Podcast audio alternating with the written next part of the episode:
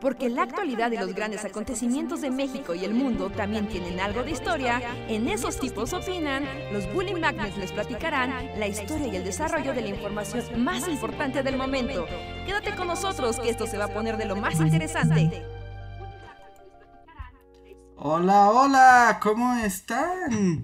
Bienvenidos y bienvenidas a una noche más de El Bully Podcast. Esos tipos opinan con nosotros, los Bully Magnets, que somos los tipos que opinamos, platicamos con ustedes y los alegramos y deprimimos en igual proporción, aunque siempre es random, nunca sabemos cuál va a ganar. ¿Cómo, cómo están? Yo soy Andrés, les doy la bienvenida. Luis dice que llegará más tarde. Podemos hacer la encuesta de si Luis llegará o no. Pero espérenlo. Ajá, así es, así es, espérenlo. Esperemos que sí lleguen un ratito. Y bueno, hola amigos, ¿qué tal? Yo soy Roy bienvenidos al podcast de esta noche donde todo puede pasar, como el podcast pasado donde fue completamente random. que quiero, para quienes nos escuchan y tal vez no han escuchado el podcast pasado, sí es una gran disculpa a los que nos escuchan en Spotify y plataformas enteramente podcasteriles, porque ese podcast sí, si no tienes el video no tiene sentido alguno. Sí, sí, sí, solo estás escuchando, te jode la mente, pero díganme, eh, usuarios, ¿no? Comunidad, eh, ¿ustedes cómo vieron ese video? Porque ustedes no están para saberlo, pero me dio curiosidad por ver el rendimiento, el performance del video, porque fue algo muy diferente a lo que hacemos habitualmente. Entonces, normalmente YouTube te dice como, la, la, gente te está viendo, ¿no? Digamos, ¿no? Y te dice qué tanto tiempo se quedan en el video, o si le regresan, o si una parte del video la ven varias veces, o sencillamente no les interesó y se lo saltaron. O sea, YouTube te, te dice eso, ¿no? En sus analíticas. Y a mí me dio mucha curiosidad, porque dije, esto es tan diferente que pues tal vez todo mundo se fue. Pero al contrario, vi que mucha gente le regresaba. O sea, como que reveía lo que estaba pasando en pantalla. Ajá. Y me quedé así como de, wow, este video tiene una tasa de de retención muy alta porque la gente estaba regresa y regresa y regresa a ver cosas. Entonces, cuéntenme, ¿alguien lo vio así? O sea, le estaba regresando en el editado, no en el vivo, en el vivo no se podía hacer eso, pero en el editado de vio algo y le regresó para ver las locaciones o los mapas o algo así. Me da, me mata la curiosidad. Lo que sí es que creo que tenemos que hacer la siguiente copa, o sea, tal vez no hoy, pero sí en algún momento, porque al menos en los comentarios al video la gente sí quiere ver qué va a pasar. y si continuaremos nuestra racha. Sí, sí, sí. Sí, igual podemos hacer como una vez al mes y hacer como el geo el Geo Challenge de Bully Magnet. que hacemos trampa porque somos tres ahí con computadoras, pero es muy divertido. Entonces lo intentaremos. No, no, es trampa, no es trampa, Andrés. Mira, alguien que esté jugando realmente, que esté jugando, ¿no le pasa, tú sabes, es cierto incidente que no mencionamos de Bruselas? Ajá. ¿No? O sea, porque estás jugando y tienes como le voy a picar aquí. Pero si está dos personas tratando de atirarle y buscando, mientras otra está tratando de adivinar lo que le narran en un mapa. Bueno, si lo pones así, si lo pones así, hay un nivel de dificultad que no se contempla en, el juego original, pero en que nuestro juego compensa. Sí, sí, sí. No, no diré que es más fácil, más difícil, pero es jugar a otra cosa. no, francamente, es jugar a otra cosa.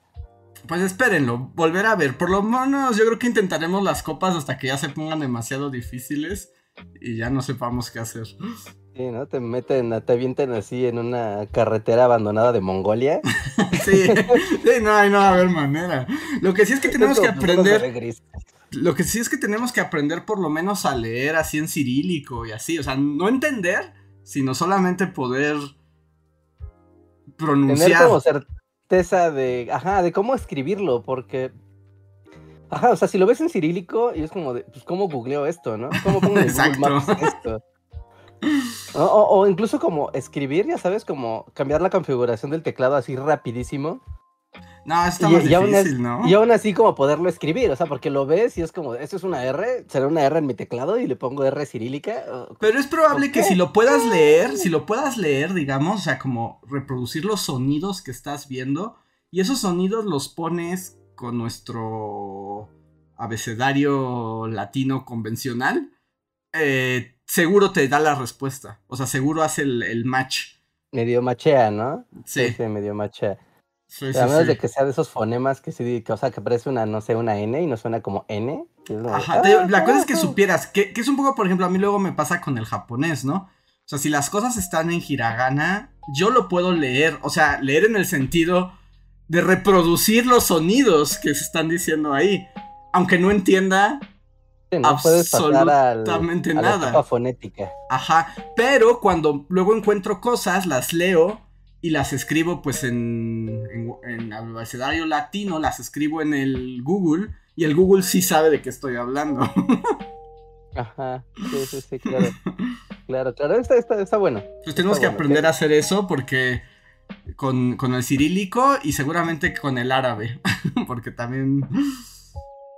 Sí, sí, sí. Yo con el árabe medio puedo entender algunas cosas. Medio.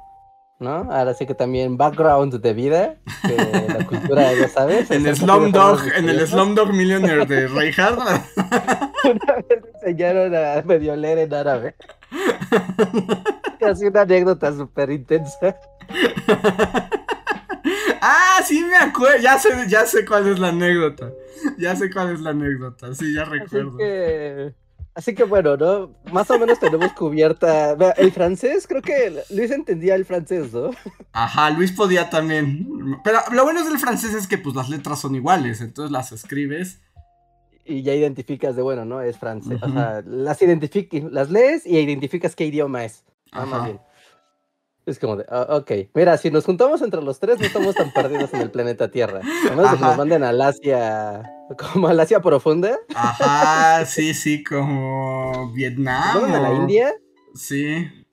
O sea, si puedes leer árabe, o sea, en una zona que hay. No, árabes de la pero India, el sánscrito, pero ¿cómo se escribe? No estoy seguro.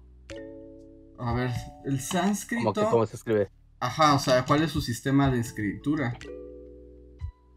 Ah, pues no son estas letras como muy cuadradotas. Mm, puede ser. Ah, sí, son, sí, sí, son como, como cuadraditas. Ajá, sí, son estas. Ah, ajá, el que lleva siempre una línea, ¿no? Que siempre, bueno, sí, sí, tiende como, siempre como si lo haces elegantemente, lleva siempre una, sí, una como línea. una línea arriba que une las, las partes. Pero hay que, hay que aprender a distinguir, hay que aprender a distinguir. Sí, es como de aquí sí, la cultura occidental wins, perdón. Bueno, no, o sea, solamente no, es por Wins, pues, es, pues sí, porque sometió a todas las demás. No, no, no, o sea, bueno, sí, pero mira, o sea, tú quieres ver una letra en, en, en sánscrito, o sea, y como solo la, la representación de una letra, ¿no? Y como. K, ¿no? La letra K. Ajá. Para nosotros es muy fácil, es como K es un palito con, así, es muy fácil, K. En cambio en sánscrito es como una, haz de cuenta, tú dibujas una T, ¿no? Que es la base. Ay, ya no te escucho, por alguna razón se Ah, perdón, perdón, Ajá. perdóname. Por estar dibujando en la ira. O sea, es como una T, y después abajo de la T, tú le haces como un moñito de Hello Kitty, nada más que sin la última patita, ¿no? O sea, como, como cortado, y es como, ¿eso es una K? Régame, porque estás o sea, pero es que ahí, ahí, ahí no cuenta, porque estás pensando desde tu propio lenguaje y desde el sistema este, occidental, que fue el que se impuso en todo el planeta. O sea, porque no sé, si la India hubiera dominado al mundo, no te cuestionarías eso, dirías, es súper fácil. No, tengo mis dudas, tengo mis dudas. Sigo teniendo mis reservas con, con eso. Porque, bueno, o sea, como sea, es más, o sea, es más fácil, es más rápido. Creo que es eso, es más rápido de escribir. Eso sí, O sea- ma- puede que sea más rápido que escribir, sí. Sí, o sea, en la ley fundamental de la economía del lenguaje, que lo puedes traspasar a la economía de la escritura, el, las letras occidentales, perdón, ganan. Pero solo si es una carrerita, o sea, si no, o sea, en serio, solo es porque se impuso el sistema occidental. Si tuviera, o sea, si el árabe hubiera dominado al mundo, no tendrías problema, o sea, sería súper rápido, sería como, mira, hago mil cositas súper rápido y las entiendo en un instante. Sí, sí, sí, sí, sí. Es que si quitáramos la parte de la dominación y la violencia ¿no? O sea, porque, o sea, porque tienes razón, ¿no? O sea, hay motivos por los que las letras son las letras de este teclado, así, un teclado Logitech así chungo, esto sirve aquí y en China, literal. Ajá. O sea, lo, o sea, lo configuras para que agarre los, los símbolos de- del país que tú quieras, pero un teclado occidental sirve en cualquier lado, ¿no? O sea, está Pero bien. porque Occidente wins, exactamente, porque Occidente puso su banderita. ¡Símbolo del poder! ¡El poder! O sea, sí, decir, un teclado. porque si- Pero hubiera sido, no sé, ¿qué, qué te gusta? ¿Dónde escriben de otra manera? Así súper no sé, ¿has visto las computadoras rusas? O sea, ya sabes, de la época de la Guerra Fría con teclados en Ándale, pues esas te tienen en cirílico. ¿No? Y si es como de joder, son muchas letras. Son tal vez más de las que necesitas. O sea, las letras, la parte de las letras y los números. Ajá. No los comandos especiales ni nada, como el alfabeto. Y si, si quitamos la parte de la dominación, a ver si alguien sabe, tal vez, por aquí, que es experto en, en letras. Pero si quisiéramos hacer como el ejercicio del cuál sería el idioma más eficaz para comunicarnos en el planeta Tierra, bajo el entendido de que vivimos en un mapa, en un mundo donde necesitamos teclados. Porque O te sea, digo, ¿cuál sería como el más, más sencillo, el más compacto? pero ahí es como, o sea, está interesante la pregunta, ¿no? Pero es como completamente, o sea, la respuesta es imposible en el mundo, ¿no? Porque justo, si, si la Guerra Fría la hubiera ganado en la Unión Soviética, tal vez hoy tendríamos tecladotes. Así Ah, ¿no? Estaría chido que cada que prende la computadora sonaría así como un coro comunista. ¿no? En vez del de, de Windows o el Sí. pong de la Mac. estaría, estaría Y increíble. empezaría, empezaría tu sistema operativo jalar.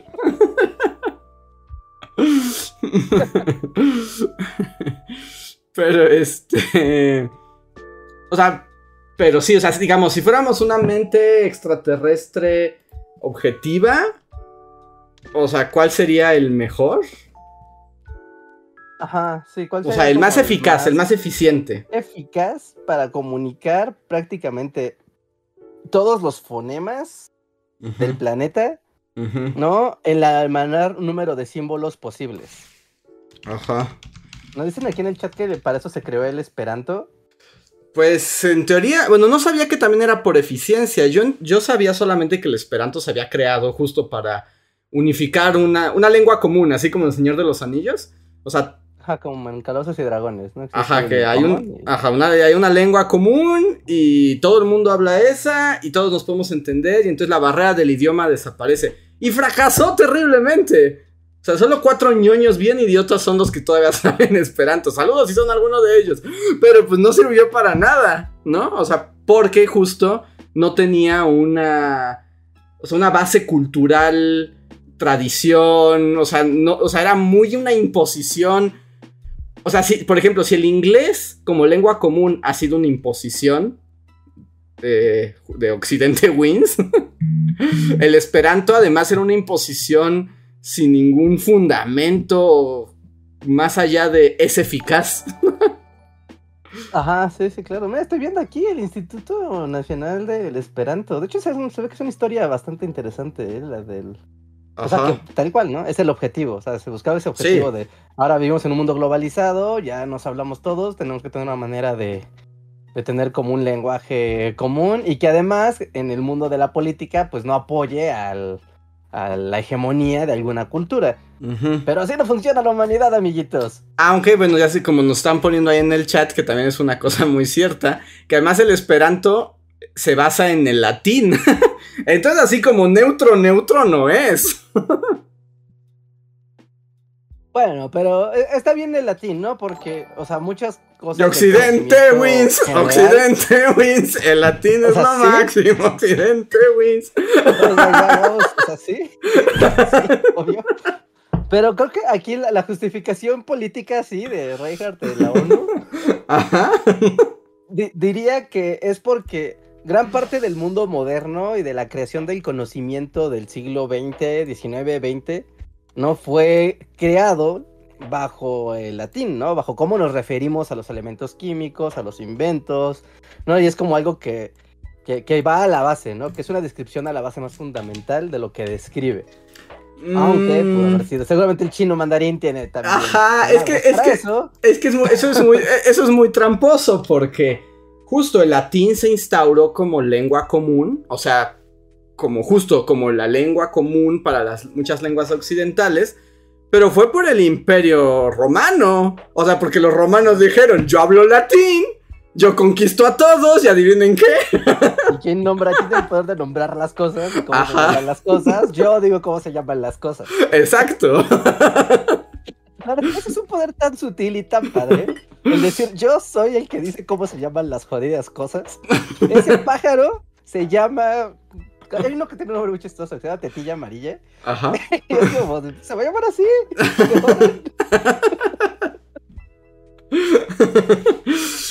Sí, pe- pero es que ese es el gran poder. O sea, ese es el gran poder. O sea, porque quien nombra al mundo, o sea, le da forma. Sí, sí, sí, totalmente, ¿no? Quien tiene la capacidad de nombrar y de dejar de nombrar las cosas. Sí, es aún más oscuro, ¿no? También, también. Y además pensar, digo, o sea, eh, o sea, los sistemas de lenguaje también son una forma de pensamiento. Entonces, cuando tú impones una lengua o un tipo de escritura sobre, pues, una sociedad o distintas sociedades, de alguna manera también lo estás obligando a pensar de la manera en que tú piensas en el sistema. No, cómo estructuras el Ajá. pensamiento, ¿no? Eso es muy padre. Ajá. Y justo como Occidente wins, pues el latín, y es como de, ah, todo el mundo entiende el latín. O sea, sí, o sea, es como una base, pero para Occidente. Y es porque también fue una imposición. Ajá, sí, sí, sí, sí. Pues ¿para qué no salen a explorar el mundo los chinos? Eso les pasa por quedarse encerrados ahí. en su imperio. Bueno, aunque su imperio era mucho más grande inclu- incluso que todo el imperio romano, pero... O sea, sí, pero dijeron, yo de aquí ya no salgo, yo no voy. O sea, mira, si hubieran descubierto, bueno, si hubieran ido a conquistar el continente americano antes, mira, otra cosa hubiera pasado. Pues se supone Pero que no sí hicieron. llegaron, ¿no? Se supone que sí llegaron. Sí, Ay. pero hicieron algo al respecto, no. Nah. Entonces no vale. Así Reagan está decepcionado de China, lo escucharon aquí. Sí, no, sorry. Pudieron haber así ido al norte y decir, ¿sabes qué? Que todo lo que es la. ¿Cómo se llama? La parte de Rusia que está dando hacia el mar. Bueno, la parte. La que se pega con Alaska. Sí, o sea, la parte este de Rusia. O sea, pues. China pudo haber sido tuya en algún momento. Sí, no. sí, sí, sí. De hecho, yo creo que. Pero pues es que eran las condiciones del imperio chino y la distancia. Y. Sí, pues, ¿no? Y la geografía que juega muchísimo, ¿no? y la favor geografía. Pero bueno, pero más adelante sí hubo conflictos por territorios entre China y Rusia. Bueno, hasta la fecha todavía se ven feos. Ah, sí, sí, sí, claro. No, pero hablamos aquí de la dominación del mundo antiguo. O sea, Ajá. como estamos en el Age of Empires, así era. Era de bronce. Ok. sí, no, en ese momento los chinos eran los superiores. O sea, lo que hubieran sido los puebluchos gachos del futuro pueblo ruso hubieran sido aniquilados por Sí, o sea, China. habían llegado a estos con su. Mira, yo sé escribir y tengo papel, y tengo pólvora y ballestas. Sí, Tengo jodidas ballestas, puedo dominar el planeta. sí, sí, sí, sí. Y somos un montón, además. Ajá, y además somos como conejos. O sea, esto es imparable. Sí, Sí, que la India, imagínate que la India hubiera sido aniquilada en la era de bronce por China. sí, también. Pero, Pero. bueno, China, digo, India también era poderosa. Sí, ¿no? Y ahí sí, ¿no? La, la geografía ahí es el- la barrera natural, natural que claramente como un ejército por ahí no pasa. Ajá. Sí, Ah, ¿no? Y pues luego, pues eh, ahí, así como ya esto está súper ñoño, pero por ejemplo, la India fue hasta donde pudo llegar Alejandro Magno, no pudo avanzar más. Sí, no, porque no se puede. o sea, es que la- las montañas, ¿no? las Himalayas, ¿no? Y la selva, y la selva, y la Y distancia, y, y- y la línea de suministros. El problema de Alejandro Magno es que ya no pudo llegar más porque ya no le daba. O sea, ya no podía seguir conquistando y asegurarse que sus suministros llegaran. Que siguiera la cadena, sí, ¿no? Es ser una ama de la logística. No, ahí los, los mogoles eran aquí no pasa nadie. Hasta que llegaron los ingleses y valió gorro todo, pero esa es otra historia. hija, nosotros vamos por nada, así que me valen sus montañas. No, y además, pues ya llegaron justo con un sistema colonial más este, refinado. Ah, bueno, sí, claro, ¿no? Pues está esta, esta anécdota como de la batalla que hubo entre India y, y Inglaterra, ¿no? Que llegaron, o sea, y lo mismo pasó con China, exactamente la misma historia, que llegaron los británicos como con 20, 30 buques, bueno, no eran buques, ¿no? Pero ya eran ba- barcos de vapor, ¿no? Versus los de la India y los de China sacaron armadas completas, pero eran botes de madera. Sí. Super padres, lo más top de lo top que se podía alcanzar. Y no eran nada contra el metal. No, Ah, como- pues. Sí, o sea, mira, mi barco es de. O sea, será de hierro. No, no será el metal más pro que va a haber en la humanidad. Pero tuyo es madera, dude. Ya, te fastidié. Muerto. Game over. Sí, no, no. Y, y bueno, pues, eh, o está el caso de Japón, ¿no? Cuando llega el Comodoro Perry con sus barcos de va- eh, vapor y pues los japoneses nomás los ven y dicen, no, ya valió gorro, o sea, es así como, bye. Ok, no, no hay mucho que hacer, ¿no? ¿Qué, es lo que los impresiona? Las armas de fuego, ¿no? Es como. Eh, su- lo que, no, lo que se cuenta más son los barcos, que hasta los dibujan como demonios. Hay unos Ah, grabados bueno, sí, muy padres, barcos, ¿no? que son los barcos que están echando humo negro así. Ajá, ¿no? Así, todo el vapor acá súper loco. Todo el carbón. Porque Sí, ¿no? ya, empezando por ahí. Porque las armas de fuego ya las conocían. Porque ya se las habían dado los holandeses antes. De hecho, ya los samuráis peleaban con. Ah, Con sí, mosquetes. Con estos mosquetes, ¿no? Larguísimos, de pólvora, de esos de, ya sabes que le metes un palito para... Sí. Porque O sea, primero se los llevaron los portugueses. Que fueron los primeros en llegar. Que les dieron ahí las. Este. Como las primeras armas. Y luego cuando los holandeses tienen este como. Pedacito en Nagasaki. Que es como de ustedes pueden vivir aquí y vendernos cosas que vienen de su tierra europea, pero no pueden entrar. Ajá, verdad, no pueden entrar. Qué bonito, nos llevamos chido, pero nomás aquí a mi patio. Ajá, y pues ahí ya tenían armas de fuego, pero una cosa es comprarle unas cuantas armas de fuego a los holandeses y otra cosa es que lleguen los gringos con 80 barcos Sí, de ¿no? metal. imposibles de inundar. Ajá. Sí, sí, sí, sí, sí. Y es como, mira, esto es un alfabeto y te lo vas a aprender. Sí, y ya, y vale gorro, Reinhardt, y por eso entonces ya Occidente wins. Y, y sí, es, es cierto, es cierto. Sí, sí, sí, sí, todas las pláticas tienen que terminar con el colonialismo en este. Pues, pues es que, pues, ¿qué hacemos? Pues así fue.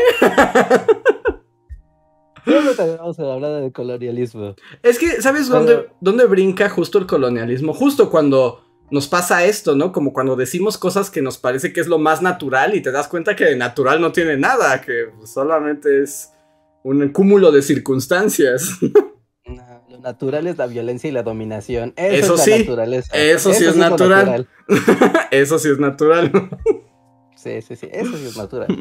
Pero bueno, o sea, el caso era que está padre tener eh, la capacidad de leer varios idiomas. Y en, algún momento, y recuerdo que alguna vez hasta en las conferencias, o sea, platicábamos de eso en alguna conferencia en, en universidades o en eventos, ¿no? Como de esta posibilidad, yo se los recomiendo muchísimo, de googleen, buscar, investigar en otros idiomas. Sí. ¿no? Como salirte de la barrera del, obviamente del español, que es lo que hablamos aquí todos, ¿no? De repente ponerte a googlear lo mismo que googleas normalmente, pero en inglés. O sea, cosas tan cotidianas como, no sé, ¿no? Eh, no sé, el- la mejor película del año, ¿no? Y lo googleas en español y después lo googleas en inglés y a ver qué te sale, pero ya que tienes, o sea, aunque no sepas otro idioma, no es necesario en el mundo de hoy dominar así el francés. Te metes a tu Google Translator, pones la búsqueda y es como, a ver, voy a hacer la búsqueda en francés. ¿no? Y, y voy a navegar en sitios franceses sobre el mismo tema para ver, pues para ver, ¿no? O sea, ver las fronteras de romper las, rom- las barreras del internet. Y es muy divertido y es muy interesante. Sí, es que el internet te deja salir, porque además ya los calamares ya no te sueltan tan rápido. Sí, sí, sí. Bueno, aunque vas a los sitios generalistas, ¿no? O sea, para al menos puedes visitar los sitios generalistas de, de otras geografías. Ujú. Y es como de, ah, mira, ¿no? O sea, de repente sí es chistoso ver que el- bueno, e- ejemplo, el otro día llegué a una lista de cuáles Ujú. eran los Pokémon más populares por cada país. Oh, wow, ajá. Por país, o sea, no, no el más poderoso, no, no, no. Sí, ni populares. Pokémon Go, donde sale, no, popular, o sea, la gente que googlea, Ujú, ¿no? ¿Qué, qué Pokémon googlea, no? Y-. A ver, adivine, a ver, gente del chat, la mayoría son de México, ¿no? O de países de, de hispanohablantes. ¿Cuál creen que sea el Pokémon más popular en su país? ¿No? A ver, Andrés, el Pokémon más popular de México, el más googleado, el más googleado. ¿Quién será? No sé por qué siento que sería alguien en la línea del Charmander. Ok, ok, ok. Tibio. O sea, no, o sea, Charmander o Charizard, alguno de esos dos. O sea, Alguien ya le atinó. Alguien ya le atinó. ¿Pikachu? no. Alguien ya más le. Ya, ya. ¿Cuál, cuál? Vamos a. Ah, ¿en serio? ¿El vamos a? ¿Squirtle? Vamos a. ¿Pero lo buscan como vamos a o lo buscan como Squirtle? Busca como diferentes cosas. O sea, la búsqueda responde más bien como a qué Pokémon arroja más, ¿no? La, la. Poképedia y ya sabes, los, los motores de búsqueda de Pokémon. No, entonces, pues ya sabes, ¿no? Buscan el meme de la tortuguita, el vamos a. mm, No, Squirtle, etcétera. Y vamos a calmarnos. Es el. A la fecha, el Pokémon más googleado de México, el Squirtle. Sí, que no tiene nada que ver con Pokémon en realidad, si lo piensas. Sí, sí, sí, es como, pues claro, Sí, la sí, esa del meme. Ajá. Pero los memes hacen el mundo. Los memes son los que forjan la, la cultura y el mundo, ¿no?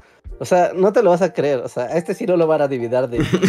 ¿Cuál creen que es el Pokémon más googleado de Madagascar? ¿Madagascar? ¿En Madagascar, Madagascar. llega Pokémon?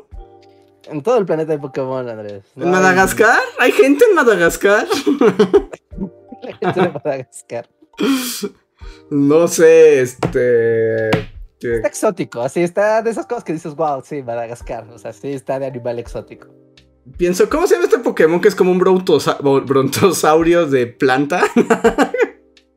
Ah, ajá, claro, que es la evolución del Chikorita, ¿no? La tercera. No, no, no, uno que es, ni siquiera es evolución de Chikorita, uno que es como un brontosaurio palmera.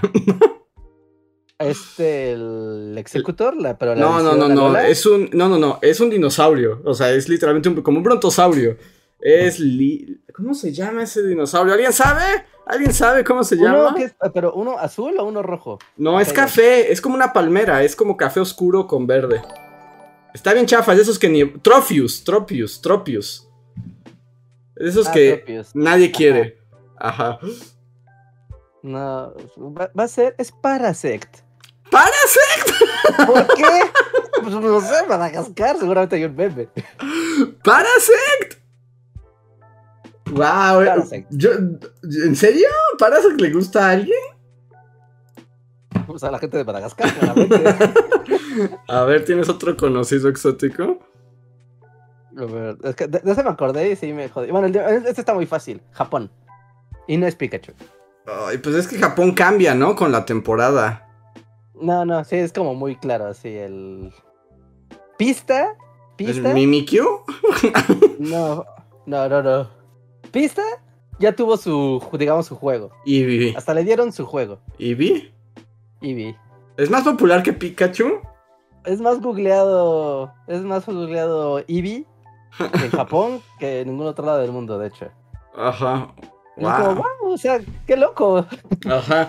Que además los japoneses luego sí se emocionan un montón con unos que tú dirías, wow. Pues hay unos que son creados justo para vender bolsitas kawaii, ¿no? Ah, sí, claro, ¿no? Y en Kawaii, Kawailandia, pues, evidentemente, ¿no? A ver, dígame alguien del chat, a ver, así al azar, dígame su país, que no sea México o Japón. y O Madagascar. que- o Madagascar, claramente. Y le digo cuál es, ya, ya encontré la lista. ¿Ya la encontraste? A ver, Ah, gente. Hay unos súper exóticos, es como de, mira, así rapidísimo, lo que alguien dice. Saint Vincent, que es esa islita Ajá. súper, donde seguramente sí hay tres personas jugando Pokémon. Ajá.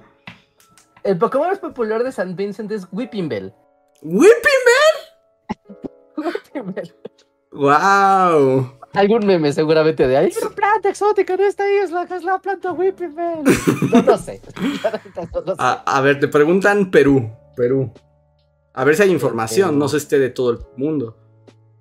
A ver, le hago bien zoom. Ah, Ecuador. Ah, mira, Colombia, hermanos colombianos. Hermanos colombianos también son del Vamos a. Ah, también son Squirtle.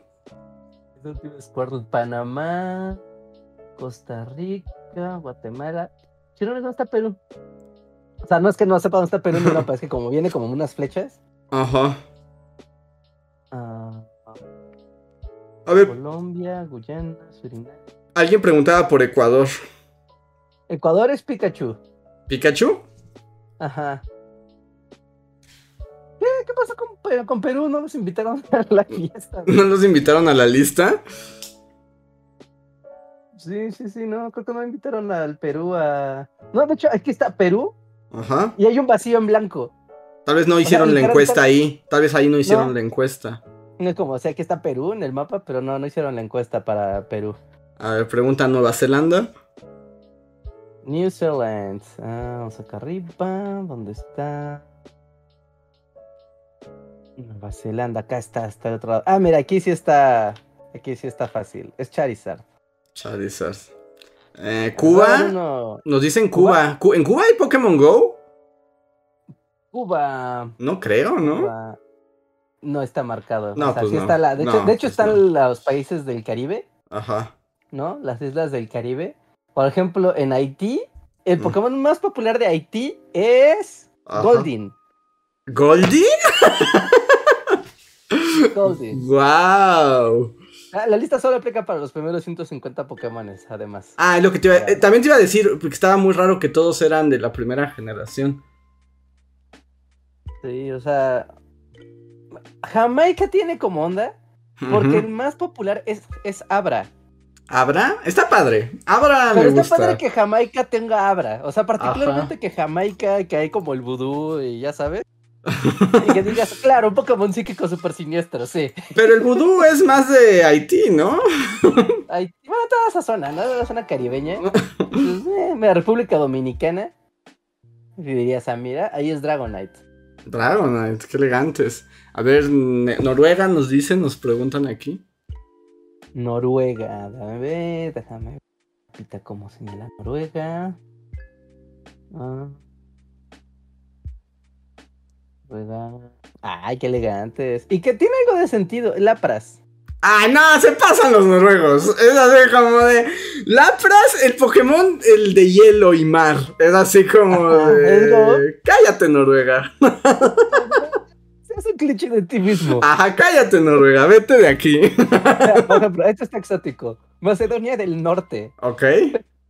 A Macedonia del Norte les gusta Mankey. ¿Mankey? Mankey es como Pokémon más X del Pokédex. Sí me gusta Mankey. Ah, Tuvo su temporada, parte de su temporada en el, Ah, en, en Pokémon, sí, sí, sí. ¿No? A Pero ver, es- lo que es el. Ajá. España, Tauros, ¿no? Así como ya vámonos a los clichés. Ah, chis, ¿no invitaron a España? ¿O qué? ¿Tampoco invitaron a España? Que yo aquí veo, aquí está Portugal. Charizard. Pero pues justo junto debería de estar aquí el. El. El ¿no? Ah, aquí está España. Uy, este no lo vas a ver venir. No lo van a ver venir. Es uno de agua. ¿De Es uno agua? de agua. Es uno de agua. Tentacool. No. No, no, no. No es Eh, tan terrible. ¿Qué les gusta hacer a los españoles sin falta en la tarde? ¿La siesta? ¿Slowpoke? No, no es cierto. No, no es cierto. ¿Slowpoke? Pokémon más buscado de España. wow. Todo lo que haya memes de Slowpoke. Qué raro. ¿Por qué alguien en España nos escucha ahora mismo? ¿Por qué Spawn- Slowpoke les gusta? ¿Sí? ¿Alguien de España por ahí? ¿Hay memes? ¿O algo que nos estamos perdiendo de la tab? Mira, por ejemplo, este está rarísimo. Me, enca- y me, me encanta porque es de mis Pokémon favoritos. Bélgica. Es un Pokémon rarísimo. Nadie le gusta este Pokémon de la primera Pokédex. Ajá. Raro, feo, nadie lo usa. Y es un como pato. ¿Psyduck? No. ¿Un pato al que nadie usa? Un pato al que nadie Que nadie le gusta. Si este si te la dan en peluche, sí es como de ah. ¿Así te decepcionas? Sí, a mí me encanta, pero yo sé que no es de cero popular. ¿no? A los a los belgas les gusta Porygon. ¿Porygon? No, a nadie le gusta Porygon. No, es- esta- menti- mintieron. Ahí lo- lo- los belgas fue como de vamos a hacernos los especiales. No les creo. A nadie le gusta Porygon. A nadie. Pues, en Bélgica tú llevas una cabeza de Porygon y igual y alguien dice, es como, ah, Porygon.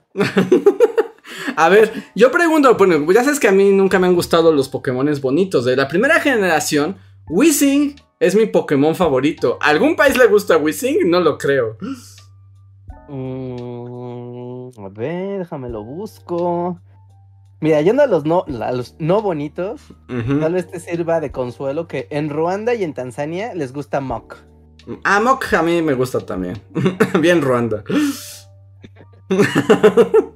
En Mozambique y en Kenia y en Ghana les gusta Gloom. Bueno, sí, pues está, sí está muy onda tropical. A ver, déjame ver. Creo que Wisin nadie ama a Wisin, ¿eh? Yo sé, y ahí es mi favorito, es mi favorito. Yo amo a Wisin y el Wisin elegante de la generación escudo y espada fue como uff, no inventes, al fin me dieron, al fin a los fans de Wisin nos dieron algo. Sí, ¿no? El que tiene como un sombrero, ¿no? De Ajá, copa y monóculo. unas- y, y unas como tuberías, ¿no? De, humo. No, fíjate que no, ¿eh? Creo que no. Tampoco ni al Arbok ni al Wisin. Es más, hasta Vidril se llevó uno. ¿Vidril? Zambia. ¿Sammy le gusta Vidril?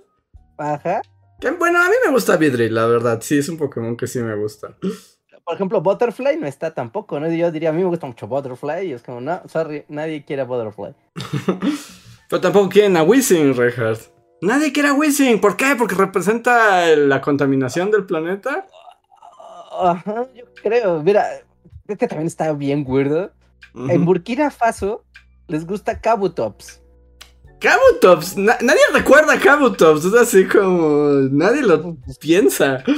Pues en Burkina Faso sí. wow. Está bien Mindfuck ver la lista. Déjenme bajo la, me consigo la, la imagen, la pongo en el Discord para que se diviertan Mm, buscando su país favorito con su Pokémon favorito. Y a ver qué, qué les parece. Pero está, está chisto. En Trinidad y Tobago, es que me encantan estos que son excéntricos. Les gusta Reinhorn. Reinhorn, sí está Ni siquiera el excéntrico. Rhydon, ¿no? Ni siquiera Sí, sí, sí, sí. ¿no? El Reinhorn. Wow, sí está excéntrico, sí está excéntrico. Pero bueno, en el, eh, el, el gusto por los Pokémones de la primera generación es una forma de recordar la diversidad del ser humano. Sí, ¿no? De como, ¿por qué esto pegó en todo el planeta? Pues porque a todo el mundo le gustó algo diferente y funcionaba, funcionaba bien, ¿no? Por ejemplo, ¿qué tienen en común Libia y Nicaragua? que les gusta el mismo Pokémon. Ajá, a los dos les gusta Snorlax. Es no. lo- lo tendré como en cuenta para mi Slum, Slumdog Millionaire cuando a mí me pase. Ajá. Mira, ya, ya, ya los dos últimos, perdón, es que me emociona mucho el, mindfuck que es esto. Oman, Oman. Ajá. ¿Qué Pokémon le gusta a Oman? No- Un Pokémon eh, No más sé, no- chafa de todos, pero popular son. ¿Más que Porygon? O sea, no, pero sí tiene, sí es más popular. O sea, este Pokémon es completamente el chafa, pero es Ah. popular. Tiene, tiene amor. Ajá. Magikarp. Ah, pero Magikarp sí se quiere. Sí, Magikarp hasta tuvo su propio juego y todo. O sea, Magikarp sí, sí genera amor. Sí, no, o sea, Magikarp es su cosa, ¿no? Es como, claro, yo entiendo el amor por Magikarp. Pero es como curioso que en Oman, el Pokémon más buscado es Magikarp. Y Mm. cerquita de ahí, en Qatar, el más buscado es Aerodáctil. Aeroda, también es como Qatar, vete a tu casa. Es así como. Si quieres poner acá como me gusta, acá el volador de legendario de primera generación, todos quieren uno. Es como lárgate. Sí, está, está como. Qué, qué excéntrico Qatar. Sí, está muy excéntrico. Pero bueno, si quieren conocer la lista, recuerden que pueden unirse a nuestro Discord. En nuestro Discord la comunidad está muy activa y siempre hay cosas divertidas que ver, como el mapa de los Pokémones. Ah, ah, mira, aquí John Racer se me adelantó. Ajá, a ver, de Toy Zone. A ver, déjame ver. El gráfico creo que es el mismo. A ver, vamos a ver. Ah, ok, no es la misma página, pero sí. Ok. Sí, sí, sí, sí. Va. Sí, aquí, aquí pueden ver, pero sí es la misma lista. Y si no saben dónde está nuestro Discord, revisen los, eh, las eti- bueno, no las etiquetas, el- la descripción de este video. Y en la descripción de ese video, allá está la liga de nuestro Discord. Solo le dan clic y se integran a la comunidad. Y son todos bienvenidos, excepto si se ponen fascistas, porque entonces los matamos. Entonces. Ah, mira, aquí en la página que compartió John Racer viene el Pokémon ya como por regiones de video. Y aquí sí se ve Perú. Perú es. Charmander. Charmander. Ok.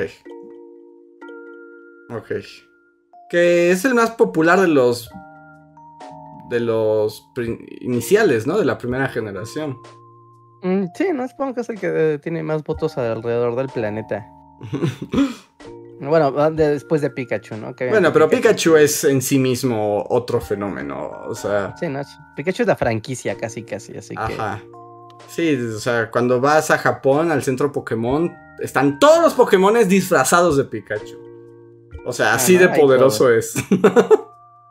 O sea, sí, sí, ¿no? O sea, en cambio si vas a Angola, no vas a encontrar un Onix, ¿verdad? Angola, ¡Onix! ¿A quién le gusta Onix? Jodan.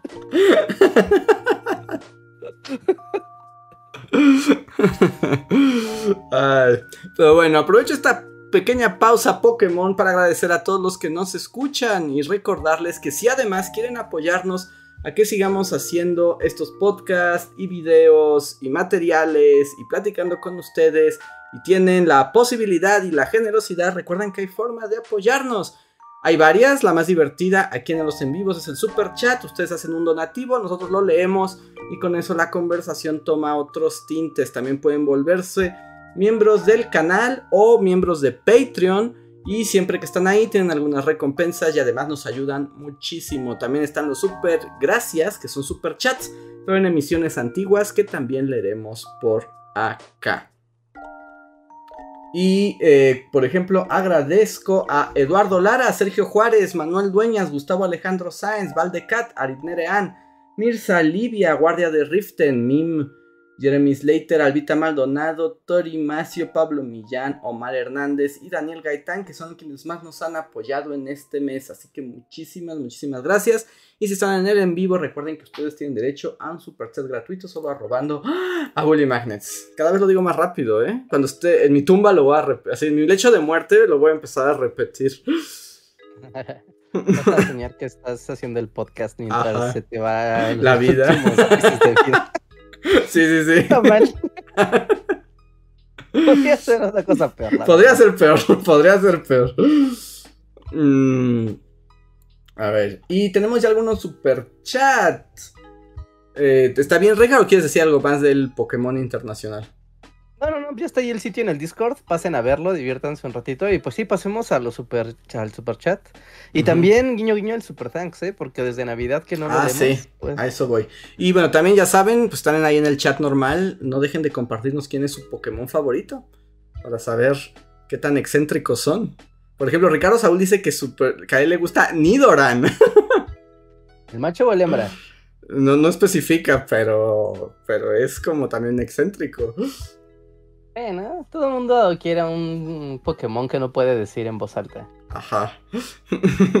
Así que compártanlo para saber quién tiene Pokémones gustos más locos. Y bueno, el primer super chat de la noche es de Gerardo Cos. Muchas gracias, Gerardo, que dice: La historia del jabonero.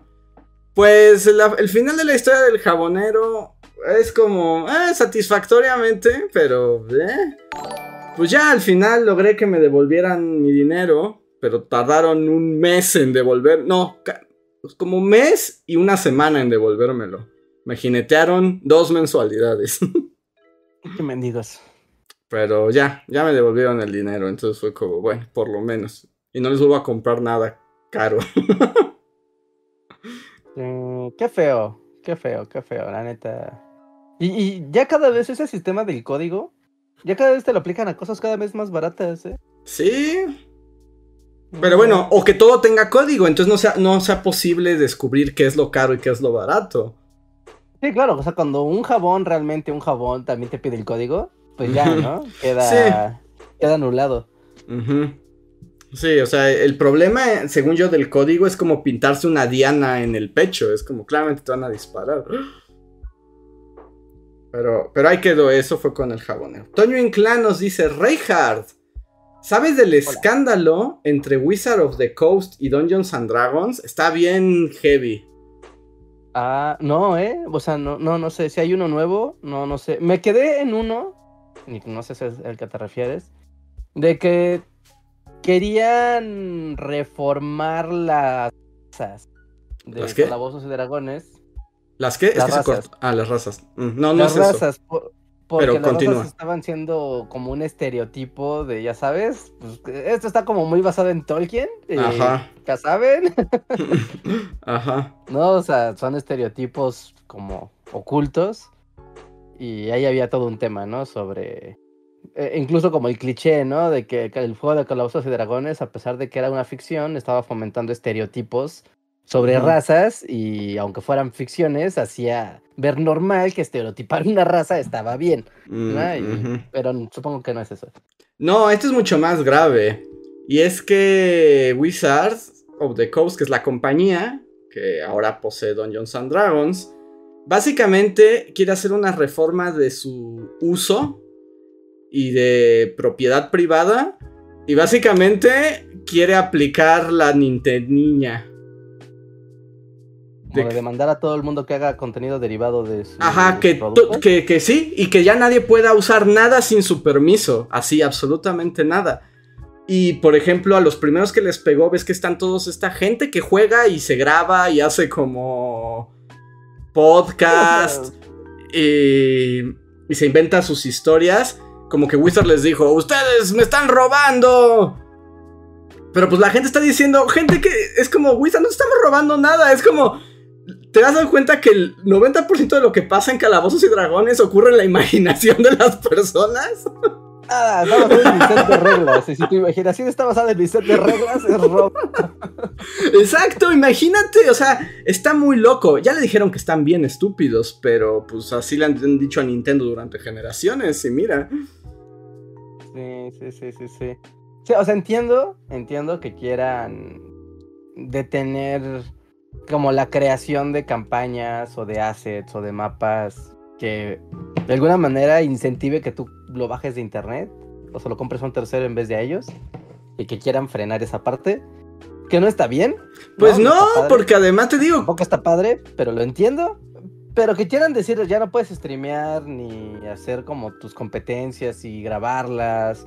O hacer tu podcast de vamos a ficcionar algo, nuestra campaña de calabozos. Pues están bien orates, ¿no? está bien horrible, o sea, es como... Es como cuando JK Rowling quiso, quiso prohibir los fanfics de Harry Potter. Es como, señores, es una fuerza más grande que cualquiera. O sea, los fanfics no, no hay manera de pararlos. es como, mejor No que lo que crearon es tan amado por tanta gente que espontáneamente se crean cosas. Además, yo insisto, Calabozos y Dragón está en la mente de las personas. Sí. O sea, se ponen muy punks, ¿no? Porque ahorita, o sea, el Calabozos y Dragones está teniendo un revival muy fuerte gracias a Stranger Things. ¿no? De ahí mucha gente descubrió, ¿no? Este jueguito de mesa. Y era como, wow, qué padre. Es como, dudes, pues super trépense al tren del mame mejor. ¿No? Pues más fans van a tener. O sea, y mucha gente que empieza a jugar estas cosas. O sea, igual y ya no juega todos los días, pero ya no lo suelta. Sí, y Ah. además en todo caso, si Wizard teme que la gente prefiera jugar la campaña de Mago Infernal guion bajo 727, pues que hagan mejores productos. ¿no? Pues que sigan haciendo más productos y, y ya, pero eh, eh, está raro. A mí Hasbro me cae bien gordo. Son ¿no? horribles. Y mm, bueno, Wizard of the Coast también me cae medio gordo. Son Pero horribles. des- desde que se unieron Hasbro y Wizard, bueno, desde que se compraron una a la otra, tienen una idea muy malsana de cómo, fin, cómo financiar sus juegos. O sea, de repente se empezó a hacer cada vez más y más y más caro, ¿no? Y lamentablemente no, eso no iba vinculado a tener más y más calidad de, de los productos. Entonces era como, pues es el mismo producto que siempre ha estado muy padre, pero, o sea, tú compras, así se los voy a poner muy sencillo, tú compras un set, ¿no? De calabozos y dragones, ¿no? Padre, bonito, acá, paz, vamos a jugar. Hay sets que tienen figuras para pintar, ¿no? Pues. Antes, antes, en mis tiempos. ¿no? Solían ser unas figuras de un metal, de un plástico como metalizado, ¿no? O sea, eran hasta como muy bulky, ¿no? Tú las agarrabas y eran como hasta pesaditas. ¿no? Y era como de, ah, mira, o sea, esta figura no es un pedazo de plástico ahí todo chungo, ¿no? Va a estar padre pintarlo y tenerlo y así. Y ahorita tú compras un set que cuesta lo mismo o más. Y ahora pues son monos de plástico, o sea, plástico, plástico que pues, se te pueden romper muy fácilmente. Tú estás jugando con ellos Ujú. y de repente puede ser de, ups, le acabo de romper la mano, a- le acabo de arrancar el arco al arquero, ¿no? O el arma al espadachín. Es como, pero porque es de vil plástico. ¿no? De hecho, en un grupo en el que estoy por ahí de gente ñoña, me pas- pasaron este, este, este meme. Bueno, los pongo así en el... Ah, te iba a decir que no se veía, pero Espera, porque... No lo voy a poner mi celular en la pantalla. a ver si se alcanza a ver. Ajá, dice, "Ah, ¡Oh, wow! Tengo mucho dinero. de- ay, ¿Qué? Dice, maldición. ¿Qué voy a hacer con tanto dinero? Eh, La tercera no lo alcanzo a ver, está muy pequeña la, la letra. Dice, está literalmente saliéndose de mis bolsas. ¿Podrá alguien, por favor, tomar todo este dinero? Y después está un trajeado de Hasbro. Y dice, y bueno, básicamente ese es el target de audiencia al que queremos llegar. sí, sí, sí. Porque es carísimo. No, y además, Es es- literalmente es gente que está dispuesta a dar todo su dinero también. ¿No? O sea, ahorita para Navidad, para Reyes, me compré un Risk. Un Risk, ¿no? Dije, un Risk porque no sé dónde quedó el mío, ¿no? En, la, en mi mudanza no sé dónde quedó mi Risk. No dije, necesito otro en mi vida, ¿no? Ahora es una versión de Hasbro y ya, ¿no? Ah, qué bonito mi Risk, la, la, la. Y sí, el juego siempre va a ser muy divertido, pero qué chungas están las piezas, ¿eh? Qué chungas. Sí, bajó de calidad. O sea, y un Risk ahorita te cuesta casi mil pesos, Andrés. O sea, ¿what? ¿What?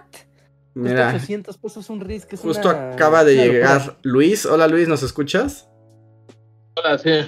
Y llegas en un tema que, que, que, que- que no te va a repeler, como los que no escuchaste. Risk.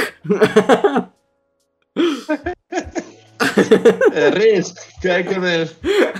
es que Rega está constando que ha bajado su calidad y que compró un Risk hace poco y está bien chafota y carísimo. Pero ¿cómo puede bajar la calidad de un Risk? Es como, o sea, solo necesitas como un dados y, y un mapa, ¿no? Y muñequitos. A- Ajá, sí, pero pues los muñequitos están acá de. Parece que los compraste en una de esas máquinas de que le pones un peso y jalas una palanca y con los chicles sale un mono. Así ¿Sí? están muy chafas. Órale. ¿Pero de qué marca? De Hasbro. Mm, Sí, que es el, Sí, es, el original, ¿no? O sea, es el que tiene es la el, es el licencia. Ajá. original más original que. o sea, no, ya- para el que tenía antes, no, lo distribuía. No me acuerdo si era de. ¿Quién era antes, no? Pero no era Hasbro. ¿No había Monte Carlo? ¿No había. Risk Monte Carlo? No, no, porque eso estaba brandeada. esa cosa. O sea, porque ves que aquí el Monopoly Monte Carlo es el turista El mundial. turista mundial, sí. Saludos a la gente de Juegos Monte Carlo. Saludos, gracias por. ¿cuánto, ¿Cuánto cuesta un Risk Hasbro? ¿Cuánto pagarías? O sea, nuevo, así. Vas a una tienda sin descuento ni nada así. ¿Cuánto cuesta un Risk de. ¿Tú cuánto dirías que es el precio? Poco, yo pagaría muy poco, la verdad. Si el futuro de mi vida sería como 100 varos si los quieres. Si no, la verdad es que no lo quiero. ¿Tan poquito? No lo deseo tanto. Ni el turista mundial de Monte Carlo te cuesta 100 pesos. La neta, ya, este, en este punto de mi vida, este, ya, ya no compraría un Risk, la neta. No, pero Bueno, digamos pero a ver, o sea, y- el. Sí, tengo un, un sobrinito que le gustan los juegos de mesa y quiere un puto Risk. Este. No pagaría más de 500 baros por uno. No, pues no te va a alcanzar, papá. No, pues entonces pues mejor le compro un reguilete o algo así. porque, Tu sobrinito no. pagar mi sobrino, entonces. Tu Yo sobrino no se así literal- como, me lo imagino, mira lo que te traje, sobrino, un risk, un reilete. si le soplas, gira. Un rrr- No, un reguilete. ¿No te gusta un Risk? Sea, no, un Risk, precio así de, de aparador, cuesta 800 pesos. Y es como, ¿what? Ay. Carísimo. Y el base, ¿no? Sí, sí, el Risk Sí, no, es de, no es el Risk de Game of Thrones, no sé, ¿no? Un Risk de algún juego, en, o sea, como alguna del Señor de los Anillos, ¿no? O sea, cuesta hasta mil pesos. O sea, tú buscas así en, en Amazon, a ver, ¿cuánto cuesta un Risk? Mil varos. Sí, Sí. locos. sí, sí, sí. Y, justo, y si son ediciones especiales y así, y es todavía más caro. No, pues no. No. No, pues mi sobrinito se la va. Ah, tendrá que ser feliz con un reilete. Yo la neta iría a la papelería, compraría una cartulina, unos plumones, le dibujaría un mapa Exacto. y después voy al tianguis y consigo un chingo de soldaditos de plástico y ya le digo, mira, voy a escribirte las reglas en una hora. Ahí está, y estos son los dados, listo, vas. Wow, con ese trabajo, es, pues, no sé, es que como si quieres mucho a tu sobrinito. o sea, le vas a hacer un risk casero. Eso es el Risk. O sea, realmente eso es el Risk. Cuando. Cuando O sea, lo sí- piensas, es así como un mapa que puedes comprar en la papelería. Sí, o sea, no, no necesitas que sea tan, tan fancy. O sea, está padre, obviamente está más bonito si está con sus impresiones digitales super guau.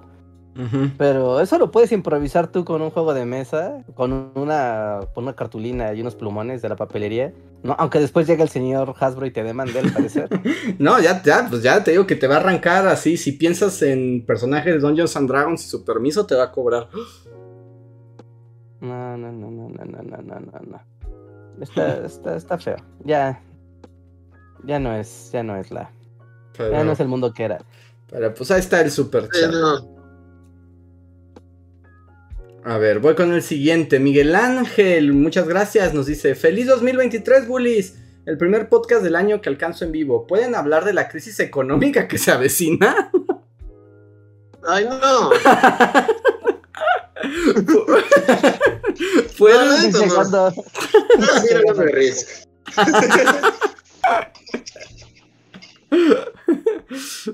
Tú, Rejan, ¿quieres hablar de, puedes- ¿quieres decir algo de la crisis económica que se avecina? Este, ah, pues que va a estar bastante feo al parecer. Pues agárrense. Mm, Oye. Como en la crisis, como ya un par de años. Como. O sea, ya, ya estamos dentro de esa crisis económica, ¿no? Sí, ya, ya, ya lleva un tiempo que esto lleva cocinándose, ¿no? Y bueno, la pandemia pues no, no vino a ayudar. Y después ahorita pues lo de la guerra, pues poquito peor, ¿no? Está, Ujú. está- está bien chungo. Pero, pues, ¿qué, qué, qué se puede decir que no se haya dicho ya y que no se vuelva esto un podcast de, de, de la Reserva Federal de Estados Unidos y cosas de ese tipo? No lo sé, yo, yo no, no, yo no tengo mucha información, la verdad. Luego ya Yo mejor. tampoco. Yo así como. Yo no puedo opinar al respecto. Tasas, tasas, subirán las tasas. ¿Qué hará con su tasa? Sí, no. Este, Creo que te vamos pero a no des- sé, compren. Ahora sí, contra todo el dolor de mi corazón. ¿Compren setes? Ahora sí consigan setes. Ahora sí, así de mal estamos que Rejas recomienda setes. ¿Quieren un refugio seguro? Chafa, pero bueno, no se va a hundir. Sí, lees la basura, los setes, compren setes. Si tienen dinero ahorrado, vuelvan los setes a 28 días y así, y pues ahí tengan su lana guardadita y les va a dar un buen que las Es un están- set. ¿Qué es un Z? Verás, Luis, esa es una pregunta que siempre me emociona. No voy a ir. Pero tú dale.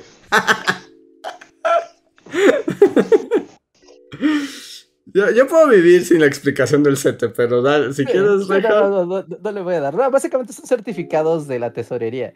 ¿no? O sea, tú compras certificados del gobierno, ¿no? En lo que tú prácticamente estás ah, financiando al gobierno. Eso es un. CETE. ¿no? Un CETE es un certificado de la tesorería, justamente. Ese es el CETES, ¿no? Es eso.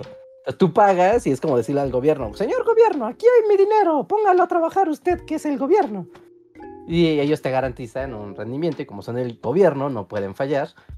Y pues ya, o sea, te dan un rendimiento relativamente pequeño, pero es garantizado. Eso es un CETE. Muy bien, voy a pasar al siguiente superchat.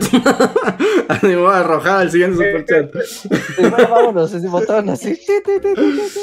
Coffee Maiden nos dice: Me da risa que al discutir ambos, anime e historia, es curiosamente común la frase: sin X tipo de violencia o abuso estaría más bonito. Dale. Sí, pues sería más bonito, pero así es la vida, así es la vida. Hugo Porfirio Gutiérrez nos dice, chicos, ¿qué opinan ustedes como egresados de la UNAM y como profesionales de la divulgación del escándalo de plagio de la ministra de la Corte? Saludos. Este, yo la verdad debo decir que lo he escuchado muy de, de como de ¿Refilón? muy superficialmente, o sea, no podría decir más que hay, o sea, mi, mi- o sea, mi, mi conocimiento es como hay una morra que, que era como del peje y que la acusaron de plagiar y creo que sí se plagió algo. Más allá de eso, la neta es que no, no, no sé, toda la situación política mexicana me es tan deprimente que procuro ya no enterarme de nada, entonces no sé mucho al respecto. Pero básicamente eso fue lo que pasó, ¿eh? O sea, básicamente el PG quería meter a... Eligieron nuevo presidente de la Suprema Corte y el PG quería que fuera una señora, pues que es de él, pero luego resultó, bueno, por alguna razón le sacaron que su tesis estaba plagiada de licenciatura y empezaron a investigar y resulta que sí. Y bueno, mi opinión, no me voy a meter en la cuestión como más politicosa, porque también me da como guacala. Con lo que me sí voy a decir es que más bien, o sea, independientemente de que esta señora plagió y eso es un problema, etcétera, etcétera. A mí lo que me, o sea, como lo que me prendió las alarmas, pero creo que como que no se puso mucha atención, es que la asesora de tesis de esta mujer ya ha asesorado esa misma tesis varias veces. lo que más bien parece, y bueno, se revela algo que todos los que estamos en la UNAM no nos vamos a dar por, por sorprendidos. Pero pues también hay todo un sistema de un mundo de corrupción de tesis dentro de la UNAM, ¿no? Y que los mismos... Hay profesores que pues nada más se suman tesis y, y hasta te dan las tesis chafas o aprueban cualquier porquería. Y, está, y estoy pensando en tantas tesis que vimos. Sí. Sí, aunque también en defensa de la universidad y por caso conocido, ¿no? Así que ahí no, no contado, sino ya visto. O sea, sí, ha- después de mucha negligencia y, y opaquez y gente titulada de, fan, de manera súper chafa, ¿no? O sea, sí ha habido repercusiones, ¿no? Hacia tesis que pues los cachan, pues que asesoran, o sea, gente que te asesora 50 tesis en un año y es como de, dude, o sea, no, o sea, no, esto, o sea, tú puedes tú firmar papeles las veces que quieras, pero asesorar realmente 50 tesis, pues ni 10, es una labor titánica hacer eso. Sí. Y Yo, los terminan cachando y ya les tienen prohibido, literal prohibido volver a asesorar tesis. pues, esa persona que tú estás pensando a la que le prohibieron asesorar más tesis por haber asesorado la tesis más horrible de la historia de nuestra facultad, ¿Volvió? No. esa profesora no ha dejado de dar clases y Ah, tiene plaza y todo. Y eh, bueno, esta profesora, a la que no voy a hablar de ella, era demasiado chafa. ¿Y cuántas tes- cuántos tesistas tenía al mismo tiempo, Rejas? No, O sea, en, o sea, como compañeros del semestre, yo creo que eran 20. o 20. Sí, 20. No, o sea, era como de en serio. O sea, normalmente, normalmente uno iba a suplicarle a los profesores que te ayudaran a hacer, con la asesoría. Y ya te decían, no, o sea, lo máximo que alguien decía, que alguien decente agarraba, eran yo creo que cinco. Y Decían, ya "No, estamos ponte hablando de cinco". alguien demasiado poderoso, ¿eh?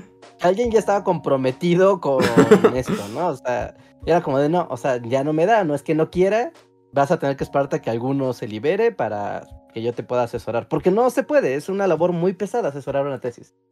Ah, pues esta profesora hace poco se abrió como en nuestra facultad un como un diplomado sobre divulgación, ¿no? Sobre divulgación del conocimiento en el mundo digital, ¿no? Y yo, en un momento de total ingenuidad, dije, ah, mira, voy a asomarme porque además mi tesis se trata de eso y no estaría mal como ver cómo lo están viendo otras personas y etcétera, ¿no? Y luego vi todo el primer bloque como la metodología de la divulgación era esa señora y es como de, dude, esa señora no sabe nada, nunca lo ha sabido.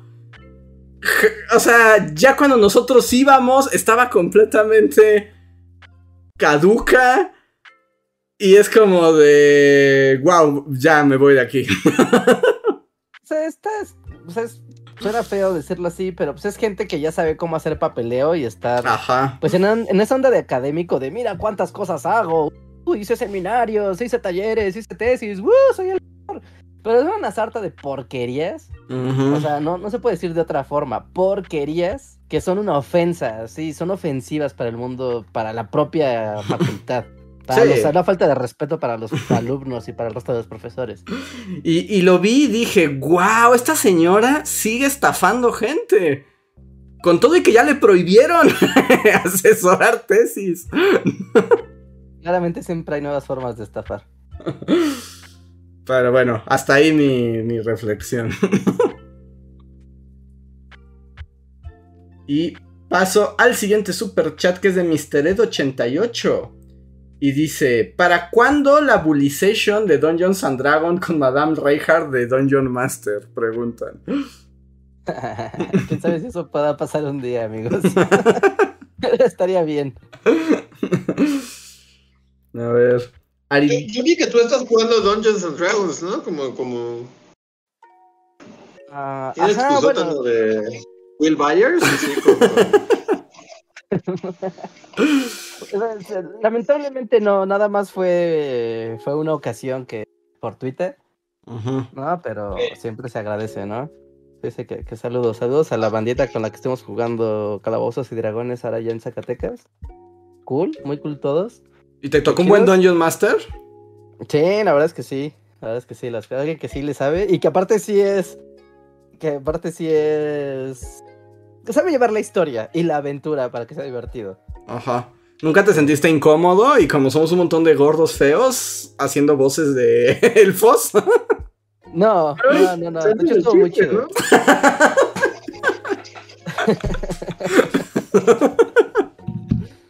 Sí, de hecho tratamos que no, que, que sea como menos, menos así y más vamos. ¿Más qué? que estuvo, estuvo chido. Sí, no, o sea, te digo que yo, yo, yo tengo que ahí es donde pin- he pintado mi línea de la ñoñez, porque además mi única experiencia fue muy desagradable. Andrés, el parto, sí, sí, no. mira tus dados. El Dungeon Master me traumó muchísimo. Y justo es así como, esto no es una zona que me sienta a gusto para fingir ser un bardo. De nada, eso, eso con tus amigos está bien ya cuando intimas, sí, es como ok, ¿no? Pero, pero así con desconocidos, no, ¿qué pasó? Está muy incómodo. Pero... Ah, entonces solo fue como de eh, recibir el año con calabozos. Ajá, ¿no? Aventura muy básica, sin tener que clavarse en los personajes mucho, y ir directo a las batallas, y a tirar dados, y a echar cotorreo. Así que eso sí estuvo, sí estuvo muy, muy, muy, muy padre. Muy bien. Aritnere, ah, muchísimas gracias, nos dice... Bullies, por trabajo me perdí el en vivo de inicio de año. Feliz vein- 2023. Un montón de cosas buenas. Y me pregunta también por el jabonero, pero ya conté esa historia. Muchísimas gracias, Aritnere. Muchas gracias. Feliz año Gracias. también para ti. Mm, Jesús... Un día, a ver si estamos. Bueno, no, aunque no estemos juntos, igual podemos improvisarlo ya con la magia de los streams. Me acaba de llegar esto, ¿no? Por correo, ¿no? ¿Qué es eso? ah, timeline. Un, timeline. No, ya casi no los hacen. De hecho, ahorita que igual que compré el Risk, que encontré este timeline que llegó no sé de dónde. porque en Estados Unidos. Y esto es de eventos históricos. Y es así como, ¿qué pasó ah, primero? ¿Qué pasó antes? ¿El asesinato de Kennedy o Ajá. la Primera Guerra Mundial y así? Ajá, ¿no? Y conforme se va haciendo más larga la línea del tiempo, más loco se va volviendo el juego. Ah, eso lo podemos jugar en un stream. Sí, eso lo podemos jugar en un stream. Está chido, ese juego. Sí, está divertido. Sí, sí, sí, sí. A ver, ¿qué pasó primero, Luis? Ejemplo, rápido. ¿Qué pasó primero? ¿El Festival de Woodstock o la caída del muro de Berlín? Woodstock. correcto. Woodstock es 69, la caída del muro de Berlín es 89, son 20 años entre cada uno. Muy bien. Eso, es, como, fácil. Y así vienen. Aquí la, la, caja trae unos ejemplos muy, muy fáciles, ¿no? Como que fue primero. ¿Julio César se volvió emperador o se fundan los templarios? Ay, pues está bien fácil, pues, pues, ah. pues, por, supuesto que fue primero Julio César, o sea, ni siquiera había catolicismo. porque está en historia. bueno, ¿qué fue primero? ¿La clonación de Dolly, la primera oveja clonada? ¿O el primer juego de las estrellas del básquetbol? Ay, ahí sí no sé. Supongo que el primer juego de las estrellas del básquetbol, ¿no? Sí, yo también diría que eso. Sí, sí, sí, fue primero. y bueno, y así, así un día lo jugamos. Yo tengo varios timelines y los juntamos, el de inventos. Hay el de inventos, el de exploración, este que es el de... El de... Ah, bueno, este es el de eventos. Bueno, son cuatro, son como cinco. Pero los mm. mezclas y se pone bien chido este juego. Ah, está bien. Eh, vamos a tener así como inicio de año lunes de juegos. lunes de juegos. lunes de juegos. Yo quiero terminar esa saga. A mí me vale madre si este podcast no se vuelve divertido. Yo quiero terminar esa saga de. Es lo que estábamos contando al principio. Y la gente lo apoya. Yo digo que el lunes hagamos el siguiente. El siguiente circuito. El siguiente copa. Ajá. sí. La siguiente copa de, de GeoGuessr. Sí, definitivamente. El, el, lunes habrá. El lunes habrá. Bulijuegos. Lunes de bulijuegos. Por cierto, está en Amazon en descuento esta cosa. Está bien padre. Eh, cuesta creo que 300 pesos. Si quieren pedirlo, pídanlo. Está, está muy padre. Ahí está. A ver, Jesús Vega nos deja como siempre un boom acá. Muchísimas gracias, Jesús. Y Adolfo Put nos dice: Bully Podcast viendo cómo. Ah, no, no, no, no, más bien, está diciendo. Viendo cómo Warhammer Fantasy y 40k tienen una nueva popularidad en Latinoamérica, nos pregunta, ¿a ustedes les interesaba o algo así? Yo me acabo de comprar mis figuritas para pintar de 40k. ¿No viste el meme que puse hace rato, verdad? eh, como todo en la onda de pintar figuritas. Eso está chido, ¿no? Lo de pintar las figuras, la neta está bien chido. Hay gente que le eh, quedan Que no sé si, o sea, bueno, como solo contaré, creo que nunca he contado esa historia así como. A ver. Como en este podcast, pero la contaré rápidamente. Que es que, como en secundaria, así como que. Eres un morro todo pendejo, ¿no? Y quieres como, como gastar tu tiempo en cosas cool. Y entonces me metí a unas clases de guitarra y mi maestro era un era era el clásico metalero, mm. metalero de greña con su playera de Dream Theater. ok. Sí. Era metalero, Dream Theater, así, de greña larga. Y como que éramos un grupo, como que nos hicimos cuates todos y todos éramos morros como de 14, 15 años. Y en algún momento había como unos morros gorditos así de lentes, todos tetos. Y en algún momento el profesor y esos morros se dieron cuenta de que los dos eran como fans de Warhammer y de todas estas cosas, como de, todo este mundo. Entonces de repente el maestro casi casi cambió las clases de guitarra por clases de Warhammer y de, de cómo pintar tus figuritas y todo. O sea, y de repente, un día es como de, va, pues está chido, ¿no? Ajá, Vamos como actividad. a estos güeyes No, bien tetos, ¿no? Sí, sí, sí. con tu guitarra, sí, así sí. como de, "Ah, huevo, vamos a aprender a tocar. y así como, no, no, hoy vamos a hablar de cómo los trolls eh, dominaron la, no sé, no sé, ni siquiera sabría de qué. Pero era todo, hasta toda la hora se iba en cómo pintar tus figuritas y qué tipo así. Y una estuvo chida, dos fue como de, ok, eso está raro porque estoy pagando por clases de Sí. guitarra y, y solo estoy yendo a escuchar una cosa que no entiendo. Y a la tercera, la mitad del, o sea, el grupo se desintegró, así de ya nadie volvió a hacer clase. Se quedó el maestro metalero, se fue clavado del Warhammer, con los niños gorditos y todos los demás fue así como de, bueno, ya nos vamos de aquí, muchas gracias. Pues es que sí. Porque además, pues hubiera abierto su grupo de Warhammer, pero pues le estaban pagando porque les enseñara a tocar guitarra. Sí, y sí, era así como, pues estaba súper raro, así de... Nosotros veníamos a tocar guitarra y, y, y hasta ahí llegó mi, mi, mi sueño de aprender guitarra, porque a partir de ahí fue como, de, bueno, pues ya. Y lo peor es que. Los demonios del caos y los marines espaciales en tu camino. Y lo peor es que de- murió tu sueño de la guitarra, pero no nació tu sueño por ser profesional de Warhammer. No, es que la neta, yo me acuerdo que, que de repente fue como de, ah, ok, esto va a estar padre, y de repente mi cerebro se iba a otro lado, así de... O sea, no podría recordar absolutamente nada de lo que dijeron en esas clases de Warhammer, era así como de... Sí, no, pues no. Pues sí, hasta la fecha no sé ni siquiera qué lugar. Sé que pintas figuritas y se ve que está bien chido, pero más allá de eso, pues no, no sé.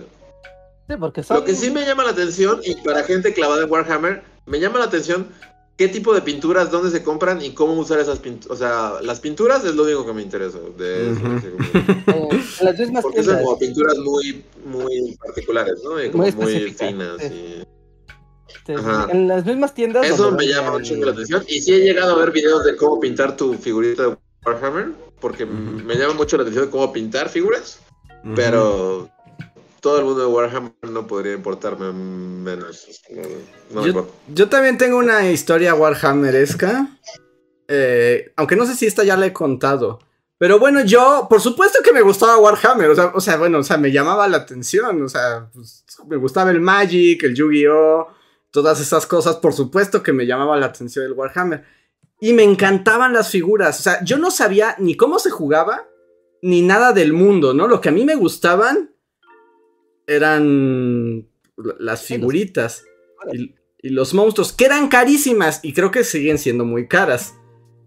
Pero mi anécdota también es medio triste, y ahí acabó también mi posibilidad de integrarme al mundo Warhammer, porque eran muy caras y yo me acuerdo que pasaba como, había una tienda en esta plaza que está muy al norte, ya en, en Naucalpan, eh, Mundo E.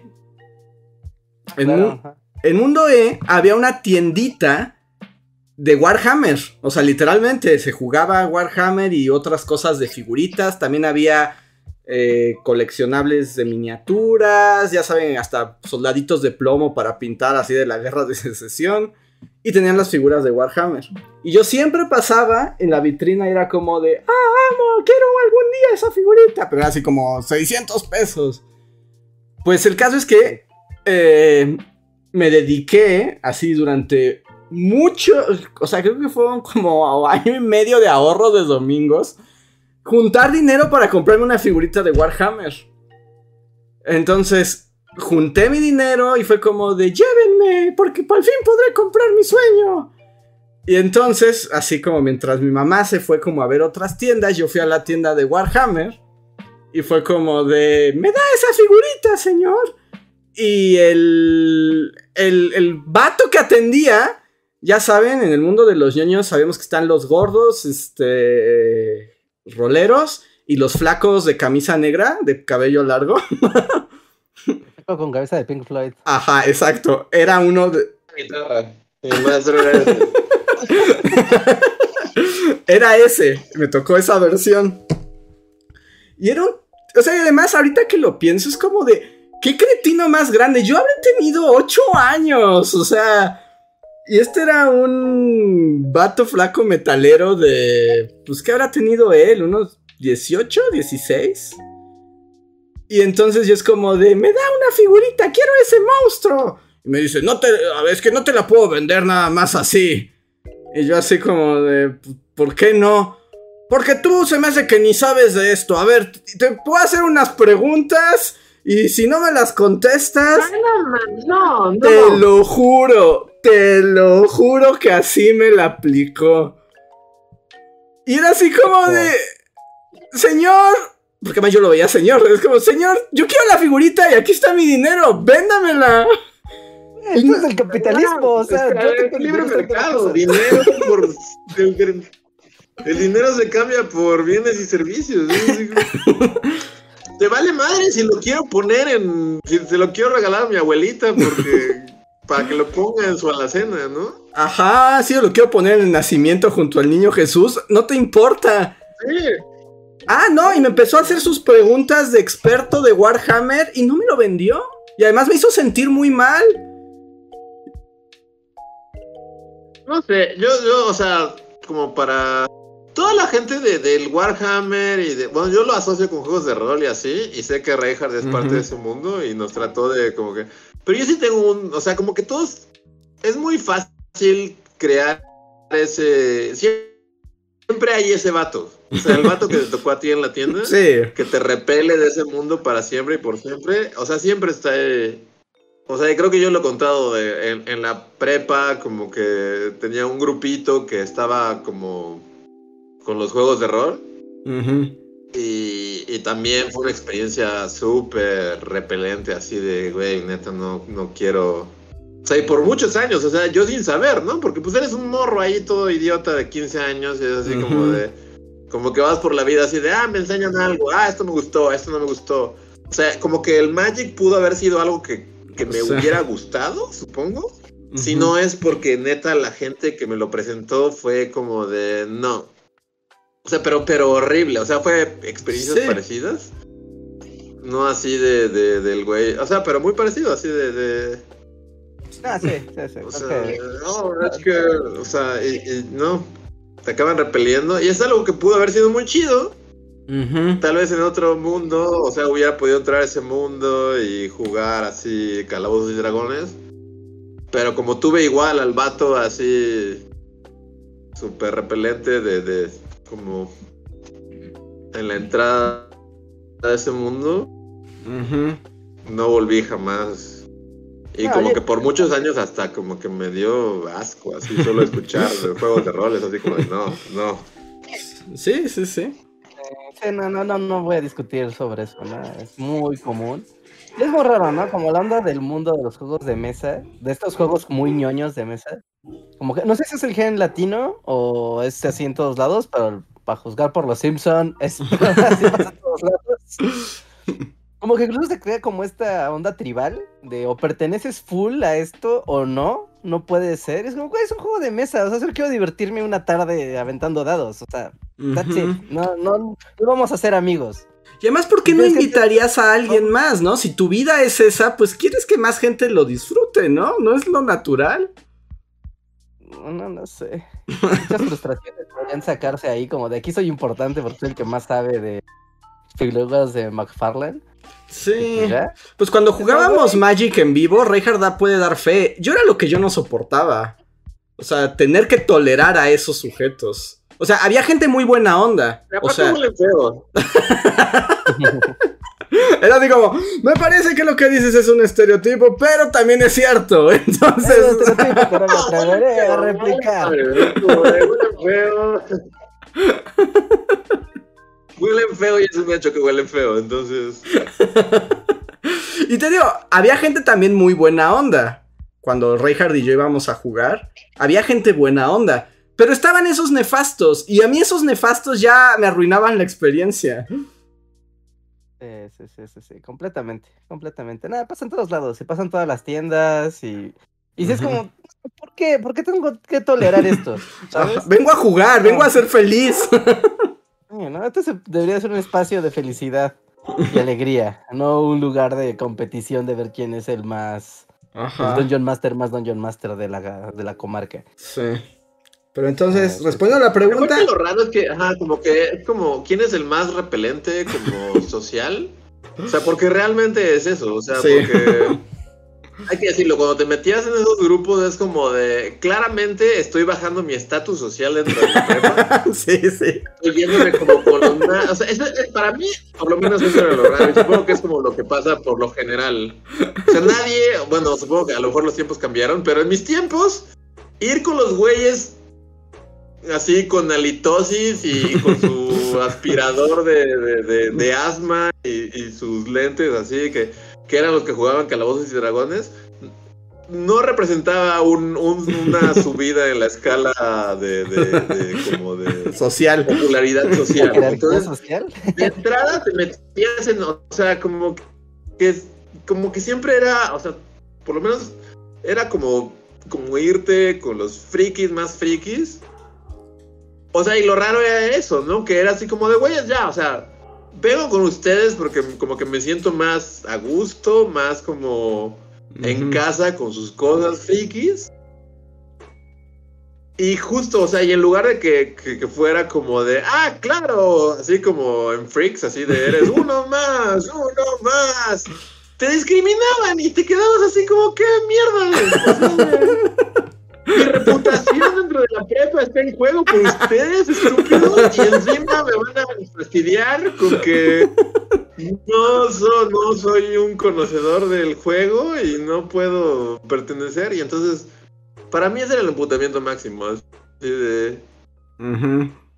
O sea, Eh, ustedes son más bajo en la escala. O sea, son los- o sea, no, no hay alguien más abajo en la escala social de esta preparatoria. Ustedes son en el fondo máximo, así. Y ahora resulta que, que no, que- que me van a discriminar y me van a tratar feo, me van a hacer el feo porque no tengo mis propios dados, así con 28 lados. Es como, güey, se van a la mierda, así de los odio y se merecen todo. Se merecen todo lo que les hacen todos los demás. Es una manera de verlo, sí. Pero tampoco lo voy a poner en discusión. Es, es que- es que es muy raro, es muy raro. El, el tribalismo que se crea eh, en esos círculos a mí me repele horriblemente. Es como, pues, es un juego de mesa. O sea, son juegos, está padre, pero no te hace superior a los demás, no te hace inteligente a los demás, no te hace nada, nada. Eres nadie, sigue siendo nadie. No solo Es sabes un juego, todos somos nadie. Es como, es lo que debería ser la verdad absoluta. Nadie es importante. No, en la prepa. En la prepa sí hay una jerarquía y hay cosas y esto es el barrio chino y funciona. Fu- fuimos a la prepa, mi- prepa millones de años atrás. Sí, también. Pero por lo menos cuando fuimos nosotros, o sea, yo me acuerdo que, que era así como hasta arriesgabas un poco tu reputación, así como me voy a juntar con ustedes y les voy a seguir el juego a sus rarezas de jugamos juegos de vampiros y, y hay tribus de vampiros y así. Y yo así, sí, sí, me caen mejor y quiero estar con ustedes y de repente te discriminan a ti también y te hacen sentir basura y que no perteneces. Y es como de, güeyes, neta, son como, como, como, como los trolls así bajo el puente de esta preparatoria, así de no hay nada más abajo ustedes. Y me van a venir a hacer sentir mal así porque porque no sé de así como de calabozos y dragones. Sí, El está, está muy raro eso, o sea, El, como que el justo, o sea, sueño como- hubiera sido como. ¿Alguien vio la caricatura de. ¿Veían la caricatura de recreo? Ajá, sí, claro. Había un episodio justo que se trataba de esos niños, ¿no? Eran, les llamaban los carapálida porque siempre estaban encerrados. Ya, no salían al sol, ¿no? No salían al sol. Ajá, y justo eh, ahí, ese era como el sueño, porque en ese capítulo el personaje de TJ, que era como el popular, el principal, se rompía un brazo y no podía salir a jugar, entonces lo mandaban con los carapálidas, que a él le horrorizaban un poco como a Luis lo acaba de manifestar, ¿no? le horrorizan. Pero al contrario, resulta que los carapálidas en el capítulo son bien buena onda y quieren enseñarle como para que se una a jugar. Y Ah, justo. Es una caricatura, güey. O sea, es, es cierto. Y le enseñan a pintar figuritas, a jugar calabozos y dragones, a leer cómics, a jugar Catán. y luego se dan cuenta que no son tan diferentes y que tienen un corazón pero en la escuela verdadera no, era un gordo que no te vendía su figurita. No dudo que haya lugares en los que se haya dado así. En mi caso fue, no fue así. en mi caso fue, sí, lo contrario. todo lo contrario. Y yo tengo una pregunta para Reinhardt. Eh, un poco esto que decía Luis, que también, también hay que decirlo. ¡Ah! ¿Se murió esto? ¿Andrés? A ver, ¿me escucha? Sí, yo ya te escucho. Es que como que se cayó. Ok, seguimos al aire. Andrés se Sí, seguimos al aire. ¿Me Y Andrés. A ¿Qué, ver, ¿Qué está no. pasando? Reinhardt, ¿me escuchas? Sí, yo te veo, ¿Alguien Luis. me Te escucha? y te escucho.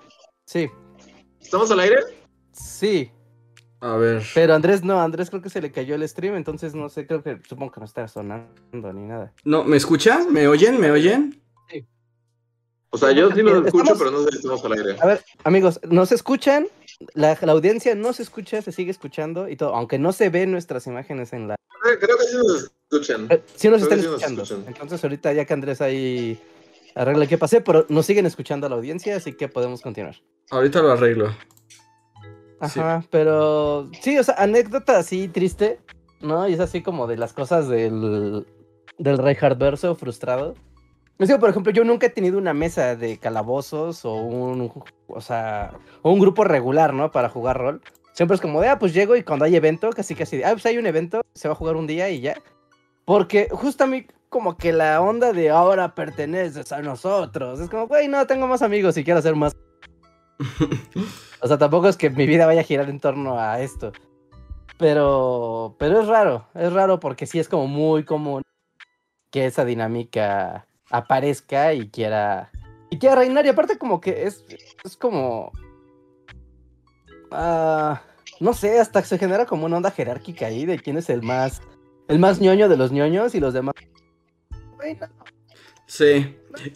No, o sea, y hasta tenemos que tener los mismos gustos musicales y los mismos gustos de todo. y es como, no, no nos vamos a hacer un muégano humano, perdón, pero no, o sea, igual y sí está muy chido su estar aquí en, en, en su onda, pero no, esa no es mi onda. Pero a ver, Entonces, no, ahora sí, Sí, no sé.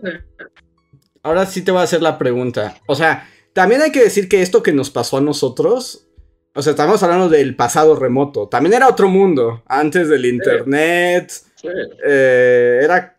Ajá, pero mi pregunta, hay un poco. Como así, es el equivalente así de, como de flashback, así como Stand By Me. estamos en los Exacto, 50. exacto, exacto, exacto. Sepia.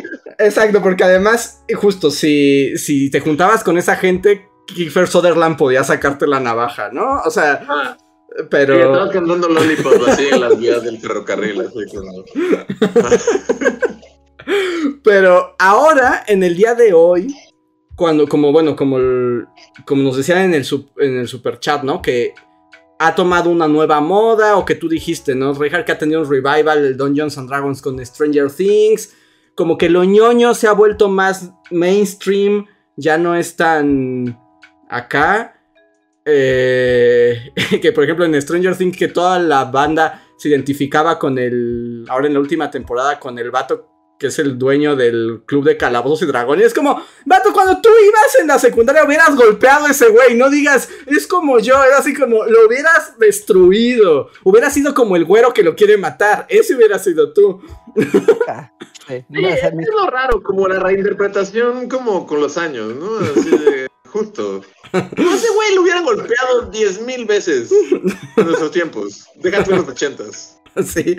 Y entonces, ahora mi pregunta es, ya con todo este cambio, ¿has visto un cambio de demografía en el mundo Dungeons and Dragons? Por ejemplo, ahora que jugaste, ¿eran los cara pálida, Reinhardt, o era ya gente de más tipos, como más diversa? No, aquí no, no, no, no vale tanto, ¿no? Porque las personas con las que jugamos, o sea, el cuate que me invitó, él sí ya jugaba, ¿no? Y yo pues ya tenía mi experiencia jugando, pero las demás personas nunca habían jugado. Y era como Mm. de, ah, pues vamos a ver, ¿no?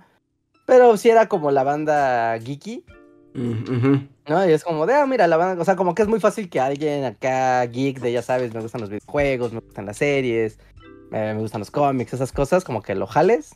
¿no? Hacia, al mundo de los juegos de mesa, ahorita ya es posible. Pero, o sea, por ejemplo, también esta otra subcultura que antes no existía tan explícita, ¿no? Que es, por ejemplo, la banda que le da un turbo seguimiento a, las series de, por ejemplo, ¿no? A, las series de Marvel, ¿no? Como todo el universo Marvel. Eso no existía antes. ¿no? Y ahorita hay gente que sí, ¿no? Neta ha visto todas las películas y sabe todo y compra merchandise y todo y es como de, ah, mira, es como un geek, pero un geek como cinéfilo serioso, ¿no? Del audiovisual.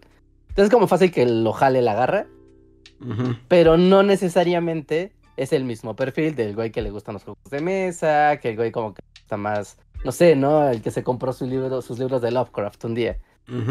¿no? No necesariamente son, son lo mismo, pero se pueden juntar. Entonces sí ha cambiado, como que se ha abierto más. También porque ya no es como esa cosa rara, sino como de, ah, esa cosa rara que luego veo en mis series. O sea, y ya no es solamente esa cosa rara, rara. Sí, sí, sí. Entonces se ha cambiado un poco. Es que te digo, también el mundo es muy distinto a cuando nosotros íbamos a la secundaria y a la prepa. Sí, sí, sí. O sea, ya hay más tiendas incluso, ¿no? También que ya puedas decir, ah, mira, ya no es como de, ay, hay súper rara un día que vi. Es como, no, pues ya vas a cualquier ciudad y si preguntas la encuentras. ¿No? Y hay varias incluso. Y el internet pues también, ¿no? Es como que le da, le da otra salida, pero el mundo ha cambiado y le ha dado, le ha dado cabida, ¿no? A la, al, mundo de la ñoñiza, pues ya más mainstream. Ok. Pues voy a leer unos cuantos superchats más. Eh, ajá. Cris Hernández nos dice, las benditas vacaciones me están dejando verlos en vivo. Y dice, André, estoy a punto de pensar, empezar La Mujer Zorro y el Doctor Shimamura. Manden sus buenas vibras para la lectura y el ocio vacacional. Pues aprovecha las vacaciones y disfruta la lectura, a ver qué te parece el libro. Yeah, sí, sí, sí. Te agradecemos el super chat. Sergio Juárez nos dice, buenas noches, bullies. ¿Recomiendan alguna traducción o edición de las mil y una noches? Ese siempre es un problema. Es, el santo grial. O sea, encontrar una buena tradición de las mil y una noches es el santo grial. Porque además, como las mil una noches son un libro de dominio público, lo editan todos. Y también luego lo editan unas versiones espantosas. Entonces... Ajá. No podría la recomendación yo tengo una recomendación igual, es como ir al, o sea, es igual al, al azar, pero si te vas a las librerías como de libros usados y tratas de conseguir justo la versión más vieja que puedas, más, más, más, más vieja que puedas, porque como antes pues era un poco más complicado hacer estas ediciones, ya sabes, pato. De repente encuentras unas ediciones muy padres, obviamente pueden ser un poquito más caras, pero luego están más cuidadas. Así que ahí puede. Ahí puede ser, porque como también se maneja. Hubo un tiempo en el que se manejaban como. ¿Cómo, cómo se llama esto de divulgación cultural? Patrimonio cultural. ¿No? Hay algunas que están. O sea, tú ves las primeras páginas. De, ya sabes, ahí viene como la editorial y la la la. Y hay algunas que luego están por asociar. O sea, que vienen patrocinadas o fueron distribuidas por asociaciones de algo árabe en México. Entonces como que tienes la garantía de que pues fue un trabajo de traducción más, más cuidadoso. sí, entonces yo me iría por no buscar versiones, sino más bien por buscar así cuanto atrás en el tiempo te puedas ir a encontrar compilados, ¿eh? Porque también es como de aquí está todo y es un librote así y aquí está todo y hay un librito así. Sí. que justo porque también encontrarlas completas es difícil. Si el dinero no es un problema, O sea, si el dinero no es, una, no es un impedimento, este, hay una versión que está, creo que son tres tomos, tres o cuatro tomos en editorial Atalanta. Atalanta hace muy buenos trabajos de edición. Eh, siempre los eh, saca como las versiones completas y tiene buenas traducciones. Pero son carísimos esos libros. Y además son de los de pasta dura, grandototes. Creo que cada uno cuesta como 1700 pesos, una cosa así. Pero si el dinero no es un problema, ese yo creo que debe estar muy bien esa versión. había, no sé, ya hace muchísimo que no, no, no veo eso. Pero en la embajada, en la embajada, ¿cuál era? Creo que la de Arabia Saudita en México. Tienen una, la, tienen, tenían, no sé, ya hace mucho tiempo que no voy, pero tenían distribución de libros, ¿no? Y muchos de ellos, por ejemplo, lo más fácil de conseguir era como si tú querías un Corán, ¿no? Te lo vendían y eran Coranes tal cual en, o sea, como estos libros de idiomas que lo ves en su idioma original arriba y abajo. ¿No? Y era como de, ah, qué padre. Y también ahí podías conseguir. Y también debe ser garantía de, de buenas ediciones, buenas traducciones. Pero igual son caros. Pues ahí está. Miguel Méndez, historiador del podcast, nos dice: Super chat para streaming de juegos ñoños. Y nos dice: Para evadir la realidad. Ahí dice, y recuerda, desde el crucigrama en el Periodicast hasta el Gesso Gesser, hemos evolucionado bastante en los bullyjuegos. Saludos, comunidad. Muchas gracias, Miguel. hicimos un crucigrama del país. Una vez hicimos un crucigrama, cierto. y Shadow, gracias Shadow, nos dice: El juego de mesa electrónico de Dungeons and Dragons que mostró Artemio está increíble. Lástima que ya no hacen juegos así. Reinhardt se jugó jugando por teléfono. Saludos. Va a ser maestro jugando juegos de mesa por, por videollamadas y por teléfono. Es un gran poder. Sí, sí, sí. Les dejo aquí la, la liga en el chat. Se los pongo también en el Discord si quieren verlo. La neta sí está bien chido. O sea, porque independientemente, o sea, podría ser de, de cualquier otra cosa, ¿no? O sea, la temática, pero el, el jueguito de mesa este es de juegos electrónicos, no, full electrónicos de mesa, que de hecho sí, eso ya casi no, pues ya no se hace porque pues los vuelves aplicaciones para el celular, ¿no? Los vuelves videojuegos. Pero esos juegos de mesa ochenteros, que tal cual es como, mira, ¿no? Aquí está el circuito y es un pedazo de plástico y vas. ¿No? Véanlo, se los dejo porque narrarles cómo funciona está raro, es una cuadrícula ¿no? Y tú puedes ir avanzando y si tú avanzas hacia donde no es, pues el aparato hace como y es como de no, para allá no es. Y si vas hacia donde sí tienes que ir, pues sí te hace como clic, clic, clic. ¿No? Pero es un circuito ahí invisible. Véanlo, se los dejo aquí en el, en el chat y en el Discord. Está divertido y como a medio podcast yo me uno al stream y nos ponemos a jugar allí en vivo. También... A ver, Coffee Maiden nos dice, de hecho hay una facción bien nefasta en el fandom de Warhammer que abiertamente aboga por hacer gatekeeping a gente nueva y de paso a minorías, porque dicen hacen impuro su hobby. No es grande, pero sí ruidosa. Ay, pueden joderse, eso. sí. No, no. O sea, nazis del Warhammer, o sea, es como de dudes muéranse. Sí. Si vas a ser nazi de algo, que al menos sea de algo que valga la pena. ¿Cómo de Hammer? No, jodas. son esas frases que algún día. Este. Estarán en tu contra, Reja. Yo complementaría con mejor no seas un nazi de nada. Yo también diría, pero es otra posibilidad. A ver. Ian, qué, triste vida. Ian Domínguez nos dice: Muchas gracias por todos sus videos. Me acuerdo que en la secundaria los empecé a ver y aunque no estudié nada que tenga que ver con historia, está bien el soltar datos ñoños y en medio de las fiestas. Muy bien hecho, Ian. Muchísimas gracias por seguirnos. Muchas gracias, un abrazo. Gracias por seguirnos. Muchas gracias. Y pues nos quedan cinco minutos para el final. Voy a leer dos super gracias porque sí ya vi que tenemos una lista gigantesca porque desde antes de Navidad no hemos leído. En el podcast Buenos Barómetros para Todos, Sach me dice, super gracias para que Andrés hable de clavos porque se ve muy emocionado, algo sabe. Por cierto, vimos Pinocho y me recordó al estado actual de Luis caminando a la iluminación contemplativa. No me la pasé bien, pero me gustó mucho. Sí. pues tal cual.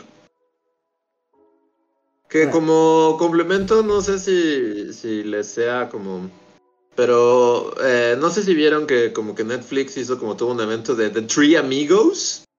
Ah, ¿lo organizó Bueno, Netflix? Ajá. Ajá, creo que sí, sí fue en Netflix. Porque pues los tres son como ya perras de Netflix. bueno, sí, o sea, no perras, pero, o sea, pues a Cuarón le financiaron Roma, a Ñarritu le financiaron Bardo y a Al Toro le financiaron Pinocho, ¿no? Entonces, como que... Inviertan en ellos. O sea, yo había visto fotos de que hubo un evento en el que estuvieron los tres platicando y así, pero justo hoy en la mañana, así como que mientras me preparaba mi café, como que lo soltaron. Creo que desde, desde el canal oficial de Netflix, YouTube o algo así, pero soltaron como, es una plática como de hora y media. Y la neta es que está bien chida. La neta es que aún a Iñárritu, que es el que más tirria me da de los tres, tengo que admitir que, que, que aunque no me encantan sus películas, me... me o sea, me, me gusta escucharlos. Los tres son muy inteligentes, son muy chidos. Y dices, qué padre, como, como esa historia, o sea, de que los tres, por azares del destino, al mismo tiempo empezaron como a una carrera similar y como que los... O sea, y muchas cosas que la verdad es que yo no sabía. Como, o sea, como que Del Toro influyó mucho en la edición de Amores Perros o... O sea, Mm. como que los tres se, la han, lle- se se han ido de la mano Ujú. y, y lo- ellos lo dicen así como, o sea, no es algo que hayan planeado, ¿no? O sea, es algo que simplemente se dio. O sea, que a los tres su carrera fue, ha, sido- ha ido muy paralela. Ujú. Este, y los tres son muy amigos y se echan la mano, o sea, como que esto, ¿no? O sea, como que... Y Del Toro es el que es el que es como, la verdad es que es el más talentoso de los tres, pero bueno, este, como que les ha hecho, echado la mano a los, a los otros tres, o sea, a Iñárritu le ayudó con Amores Perros, a Cuarón le ayudó con Y tu mamá también, o sea, como que muchas cosas de esas películas vienen Del Toro. Y, eh, bueno, en fin, está, está muy interesante como su plática. Ujú. Y si la ven por ahí en, en YouTube o algo así, la recomiendo como para poner de fondo mientras hacen sus actividades. Porque la neta es que dices, ah, qué padre. La verdad es que qué padre, como, Ajá. como esa suerte de que los tres, o sea, como que hayan tenido carreras exitosas, o sea, como esa onda y que ellos mismos lo dicen, como de, o sea, la coincidencia de que tres personas de México en el que el cine no es como particularmente apoyado ni algo en lo que pueda ser exitoso, o sea, tres personas puedan ir simultáneamente, tener carreras simultáneas y a la vez ser como super amigos todos y Ujú. es, ah, qué padre. Bien por ellos. Pero, en fin, si lo ven, Ah, está padre. échenle Eh, un ojo. Está, está, está en YouTube. Está en Está YouTube. interesante. Sí, yo lo vi en YouTube. No sé si lo vi en un canal. O sea, solo vi que me apareció, pero no sé si es un canal de Netflix o alguien lo grabó y lo resubió. Pero yo hoy lo vi en la mañana, así, justo, a- y fue como de venga. Y como que me lo eché ahí mientras estaba trabajando. Eh, Está padre, está interesante. Ah, es una buena recomendación. Lo voy a ver. Lo voy a ver. Está chido. Ok, ok, sí está bien la recomendación, ¿eh? Siempre escuchar así esas pláticas casuales es donde sale más carnita. Eh, y, y los tres son, o sea, la neta es que los tres son muy, muy inteligentes. O sea, hasta Iñárritu, que, que no es como mi persona favorita del mundo. dices, "Ah, sí, no, sí. O sea, me, me, me gusta escucharlo. La neta es que. Dices, ah, qué padre. Ah, qué padre, sí. Bien por ustedes. A ver. Tengo un super gracias muy breve de José Antonio Islas que agradece a Reinhardt por avisarle que lo- las cosas de Paramount están en claro video. Ya, sí, sí, sí. Si tienen Telmex, tienen Claro Video. Y si tienen Claro Video, en automático tienen Paramount. Ahí está. Y Nada pues, más que se meten a la aplicación o a la página de Claro y desde ahí está el acceso a Paramount. No van a tener un login en la página de Paramount. ¿No? Te metes Claro y desde ahí. Yo ya vi ahí, estaba viendo qué es. Vi a Beavis y Butthead y está Sabrina, la bruja adolescente de Paramount. Pero, la, ¿Melissa John Hart o la nueva que salió en Netflix? Sí, sí, Es sí, sí, la, la, la de los noventas. Ah, ok. Mm. bien ese show, ¿eh? siempre- era divertido, era bueno. ¿Sí? Sí, es divertido, ¿eh? Divertido, Sí, sí. Sí, envejeció bien, ¿eh? Esas bromas Mm. sí van caducadas. Hasta donde va, va bien. Hasta que llegas a Sabrina, ya no tengo tías y soy una reportera en Nueva York. Yo nunca llegué a eso. Yo- yo- Me quedé con lo que compró el Canal 5. güey. Qué bueno, qué bueno. A ver. Y ya el último super chat de la noche para pasar ya al final pues cotorreo es de Ingrid Hernández que nos dice, hola bullies, recomiéndenme un libro de Lovecraft. Pues más bien uh, cómprate una compilación de cuentos de Lovecraft porque pues eso era lo que escribía. No, como que son cuentitos de Lovecraft. Cómprate uno cuentos a mí el que completos. más me gusta de Lovecraft, o sea, hizo un cuentito también, es el color, el color del espacio exterior, creo que se llama. Ujú, ujú. Sí, el color que llegó del espacio exterior, algo así. El que el color que yo eh, ese, ese me, gustó mucho. Pero pues son como cortos y como que pues sí, justo los venden como por antologías, entonces pues mejor. Solo asegúrate que el que compres sí sean cuentos de Lovecraft y no cuentos del universo de Lovecraft hechos por los fans de Lovecraft.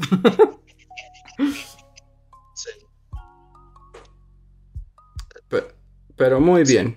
Pues con eso llegamos al final del podcast de hoy. Muchísimas gracias por conectarse una vez más. Espero se hayan divertido. Estén atentos porque pronto videos en Bully Magnets y los podcasts. Y pues esperen, el lunes haremos el siguiente torneo de adivinar lugares en el mundo. Así que prepárense.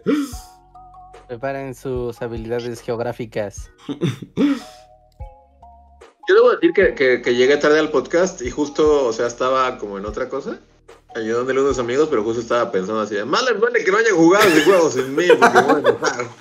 No, no, no, ¿cómo crees? No, No nos atreveríamos. Sí, no, hasta pensarlo ofende.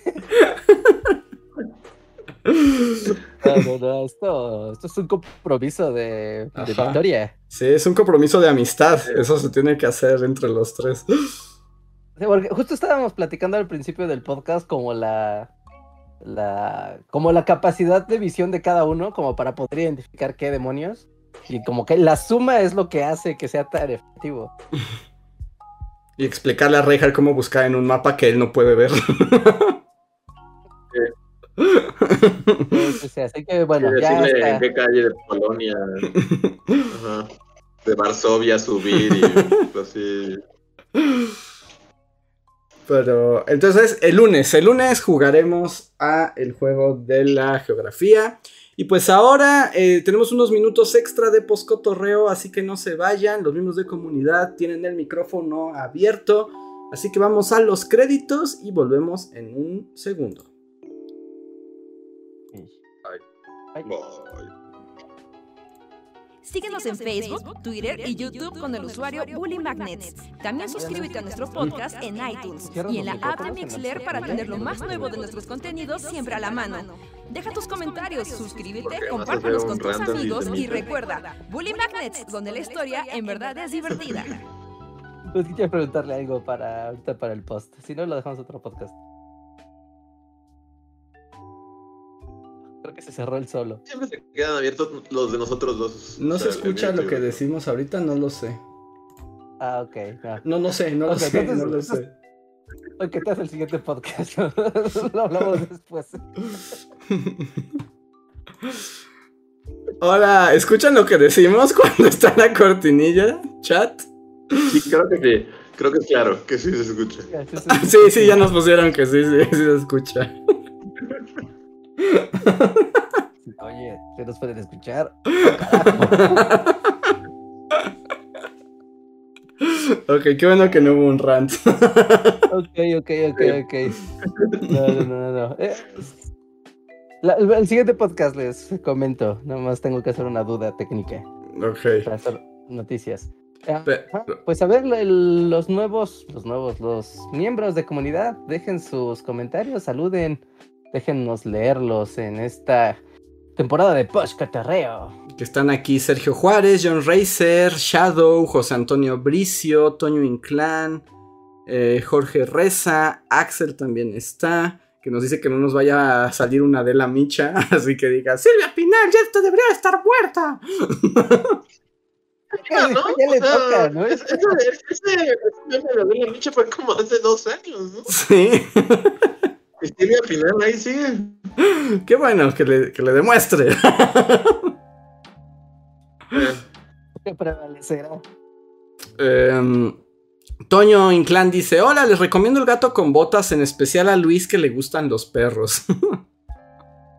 Debo decir que como que, como que, pues estas cosas que te llegan, ¿no? Por, por Twitter y Instagram y así, como que he visto clips y la verdad es que se ve increíble la animación, o sea, se ve... He visto escenitas que no entiendo nada porque no sé qué está pasando, Ujú. pero se ve muy chida la animación y es como de, ay, tengo que ver el gato con botas, creo que sí, creo que sí tengo que verla porque todo el mundo me la recomienda, ¿eh? Así como... Pues todo La el mundo- animación se ve muy chida. Vi como una escena, como una pelea con, con un lobo o algo así. Y son como, es como un minuto y en un minuto es como de, ¡fua, fua, fua! o sea, es como de, es demasiado, es como dices, ¿qué pedo con los animadores de esta película? Estaban como crack. Como que le preguntaron a los de Spider-Verse, ¿no? Así como de, ay, a ver cómo lo hiciste. Ah, está muy, ajá, justo, está como Spider-Verse-esca. Y me gusta eso, entonces... Ok, la, la, la buscaré. Pero es que ¿dónde la veo? Es como, ya no sé dónde ver películas. Pues va a llegar a Netflix seguro, porque tienen como todas las de Shrek y todas las de El gato con botas están en Netflix. Entonces supongo que llegará eventualmente. Sí. Aunque sí se ve que es como de pantallota, ¿eh? Bueno, o sea, se ve que para verla acá cool, Ujú. sí, cine es la opción. En el cine, ¿no? O sea, bueno, es que no sé, no estoy en la ciudad, pero según yo no está en el cine, el cine, ¿no sé? Sí, Sí, yo no sí, sé dónde ver las películas. Es como hay juega- tantos servicios de streaming y. Ajá. O sea, o veías Avatar o veías Gato con Botas. O veías la que viste tú, o sea, la de la muñeca psicótica. Qué malvada. Yo a- Este- ayer tra- este, traicioné a Movie porque en vez de ver la película en Movie, fui a la cineteca a ver la película que ya salió en Movie. Así que que Movie no se entere. sí, Andrés con su tote bolsa. Sí, a mí no me llegó Tote Bolsa de Movie. Oye, yo tengo Movie desde hace años y no me llegó Tote Bolsa. ¿Por qué? Es Lo que no estás en onda, chavo. No, me siento, me siento usado. Pero, ¿cuál viste en la cineteca? Esta que se llama After Sun. Sunset? Hija After. y papá triste. Ajá, hija y papá triste. No inventes, qué Hija hermosa. y papá triste en vacaciones. Es la Ajá. película más hermosa que he visto en mucho tiempo y es Se ve, se ve bonita, sí, se ve chida. pero- Está hermosa. y está muy triste, pero muy hermosa, pero no triste por como se imagina. Eh, me sorprendió mucho, está increíble. Está niñita y papá de vacaciones, 10 de 10, ¿eh? Wow, 10 de 10, ok. así. 10 de Wow. 10. Papá y niñita en ¿Y es vacaciones. Sí. Sí. Se ve chida, se ve chida, pero es que como yo no tengo movie, solo me quedo con los comerciales que veo y es así como, ah, esa película se ve buena, la quiero ver, ¿dónde la veo? No tengo movie, bueno, ya, ni modo, algún día la veré. Pues está en la cineteca. Y la recomiendo mucho, ¿eh? Y yo la voy- solo voy a decir esto, o sea, también me recomendó como lo, como que a veces esto se pierde, lo poderoso que es el lenguaje cinematográfico. O sea, porque la película te provoca emociones muy intensas sin que nada sea explícito, porque todo lo está diciendo las tomas, las actuaciones, los diálogos y la manera en que te afecta todo, o sea, como tú lo construyes y es como, es que es, ahora sí que me salió el, eh, esto es cinema, ¿sí? Sí, Mike- esto es arte. El, el meme. Eh, Ajá, de Mike Milkins fumando. Sí, esto es cine. O sea, esto es cinema, sin duda. Porque sin que sea explícita, es muy poder, es muy elocuente. Entonces, yo les recomiendo Papá y Niñita Tristes de Vacaciones. Se ve, se ve chido, se ve chido. ¿Ya? ¿Cómo se llama? Eh, After Sunset, ¿no? O After Sun. After Sun, no sé, After algo, no sé. Sun- After- sunset. yo anuncios, After Sunset se llama. en- en- ajá. Ah, no, After Sun. After Sun. Sí, After Sun. Le pusieron en español atardecer. Pero Ok. ultra recomendada. Si la pueden ver, está bien buena niñita y papá de vacaciones. La excusa para ir a Cineteca. Y ya aquí nada más nos dicen Eh, Shadow nos dice, hay unos videos muy divertidos que explican el mundo de Warhammer en español. El canal es 300 Zero. Son para cualquier persona entienda. Muchas gracias por el tip. Gracias, Shadow. José Antonio Bricio dice, estamos en la semana 39 de embarazo, así que pronto habrá la bulifan más pequeña del buliverso. Yeah. yeah. Vamos, felicidades. Felicidades, José Antonio. Y Toño Inclán dice que Henry Cavill promete traer Warhammer a las masas, pero trajo el brujero y ya lo corrieron. ¿Lo corrieron o él renunció? Eh, No, nos lo corrieron. lo Está raro el chisme, ¿no? se- no se sabe bien. Lo que parece ser es que Henry Cavill, justo, pues que es un gordo, o, o sea, aunque sea guapo y musculoso, él es el. Ah, ya habíamos dicho, Gordo ¿no? corazón. Ya habíamos, ya habíamos su dicho alma es un gordo. que era el Uber gordo, ¿no? Era el avatar de los gordos, ya veo. Avatar. ya lo habíamos dicho. Pues él insistió en hacer brujero, pero pues él quería que fuera súper eh, fiel a las novelas originales. Y resulta que pues la segunda temporada está más chafita porque Netflix le metió mano. Y al parecer las siguientes todavía le metieron más mano. Y Henry Cavill se enojó y dijo, así no debe ser, me rehuso a trabajar. Y le dijo, pues te largas. Y dijo, pues me largo. Ahora voy a hacer Warhammer, verán. Mamadísima. Ahí estaré. Me voy con mis músculos. Sí, sí. Es una, una pena, una pena. Sí, porque también iba a ser Superman y también ya no va a ser Ah, Superman. también, sí. Y ya se quedó como el perro de las dos tortas, el pobre Henry. Ahora ya no tiene. Pero bueno, es el precio de ser el avatar de los gordos, Richard. Es una vida fácil para el avatar. Ah, y Ingrid pregunta si yo he leído un libro que se llama El banquero anarquista. No, Ingrid, es la primera vez que escucho de él. Y bueno, creo que ahora sí, amigos, es tiempo de partir. Muchísimas gracias a los miembros de comunidad que nos apoyan mes a mes. Gracias a ustedes podemos continuar esta labor. Y pues hasta ahí llegamos. Nosotros somos los Bully Magnets y nos vemos la próxima emisión. Bye.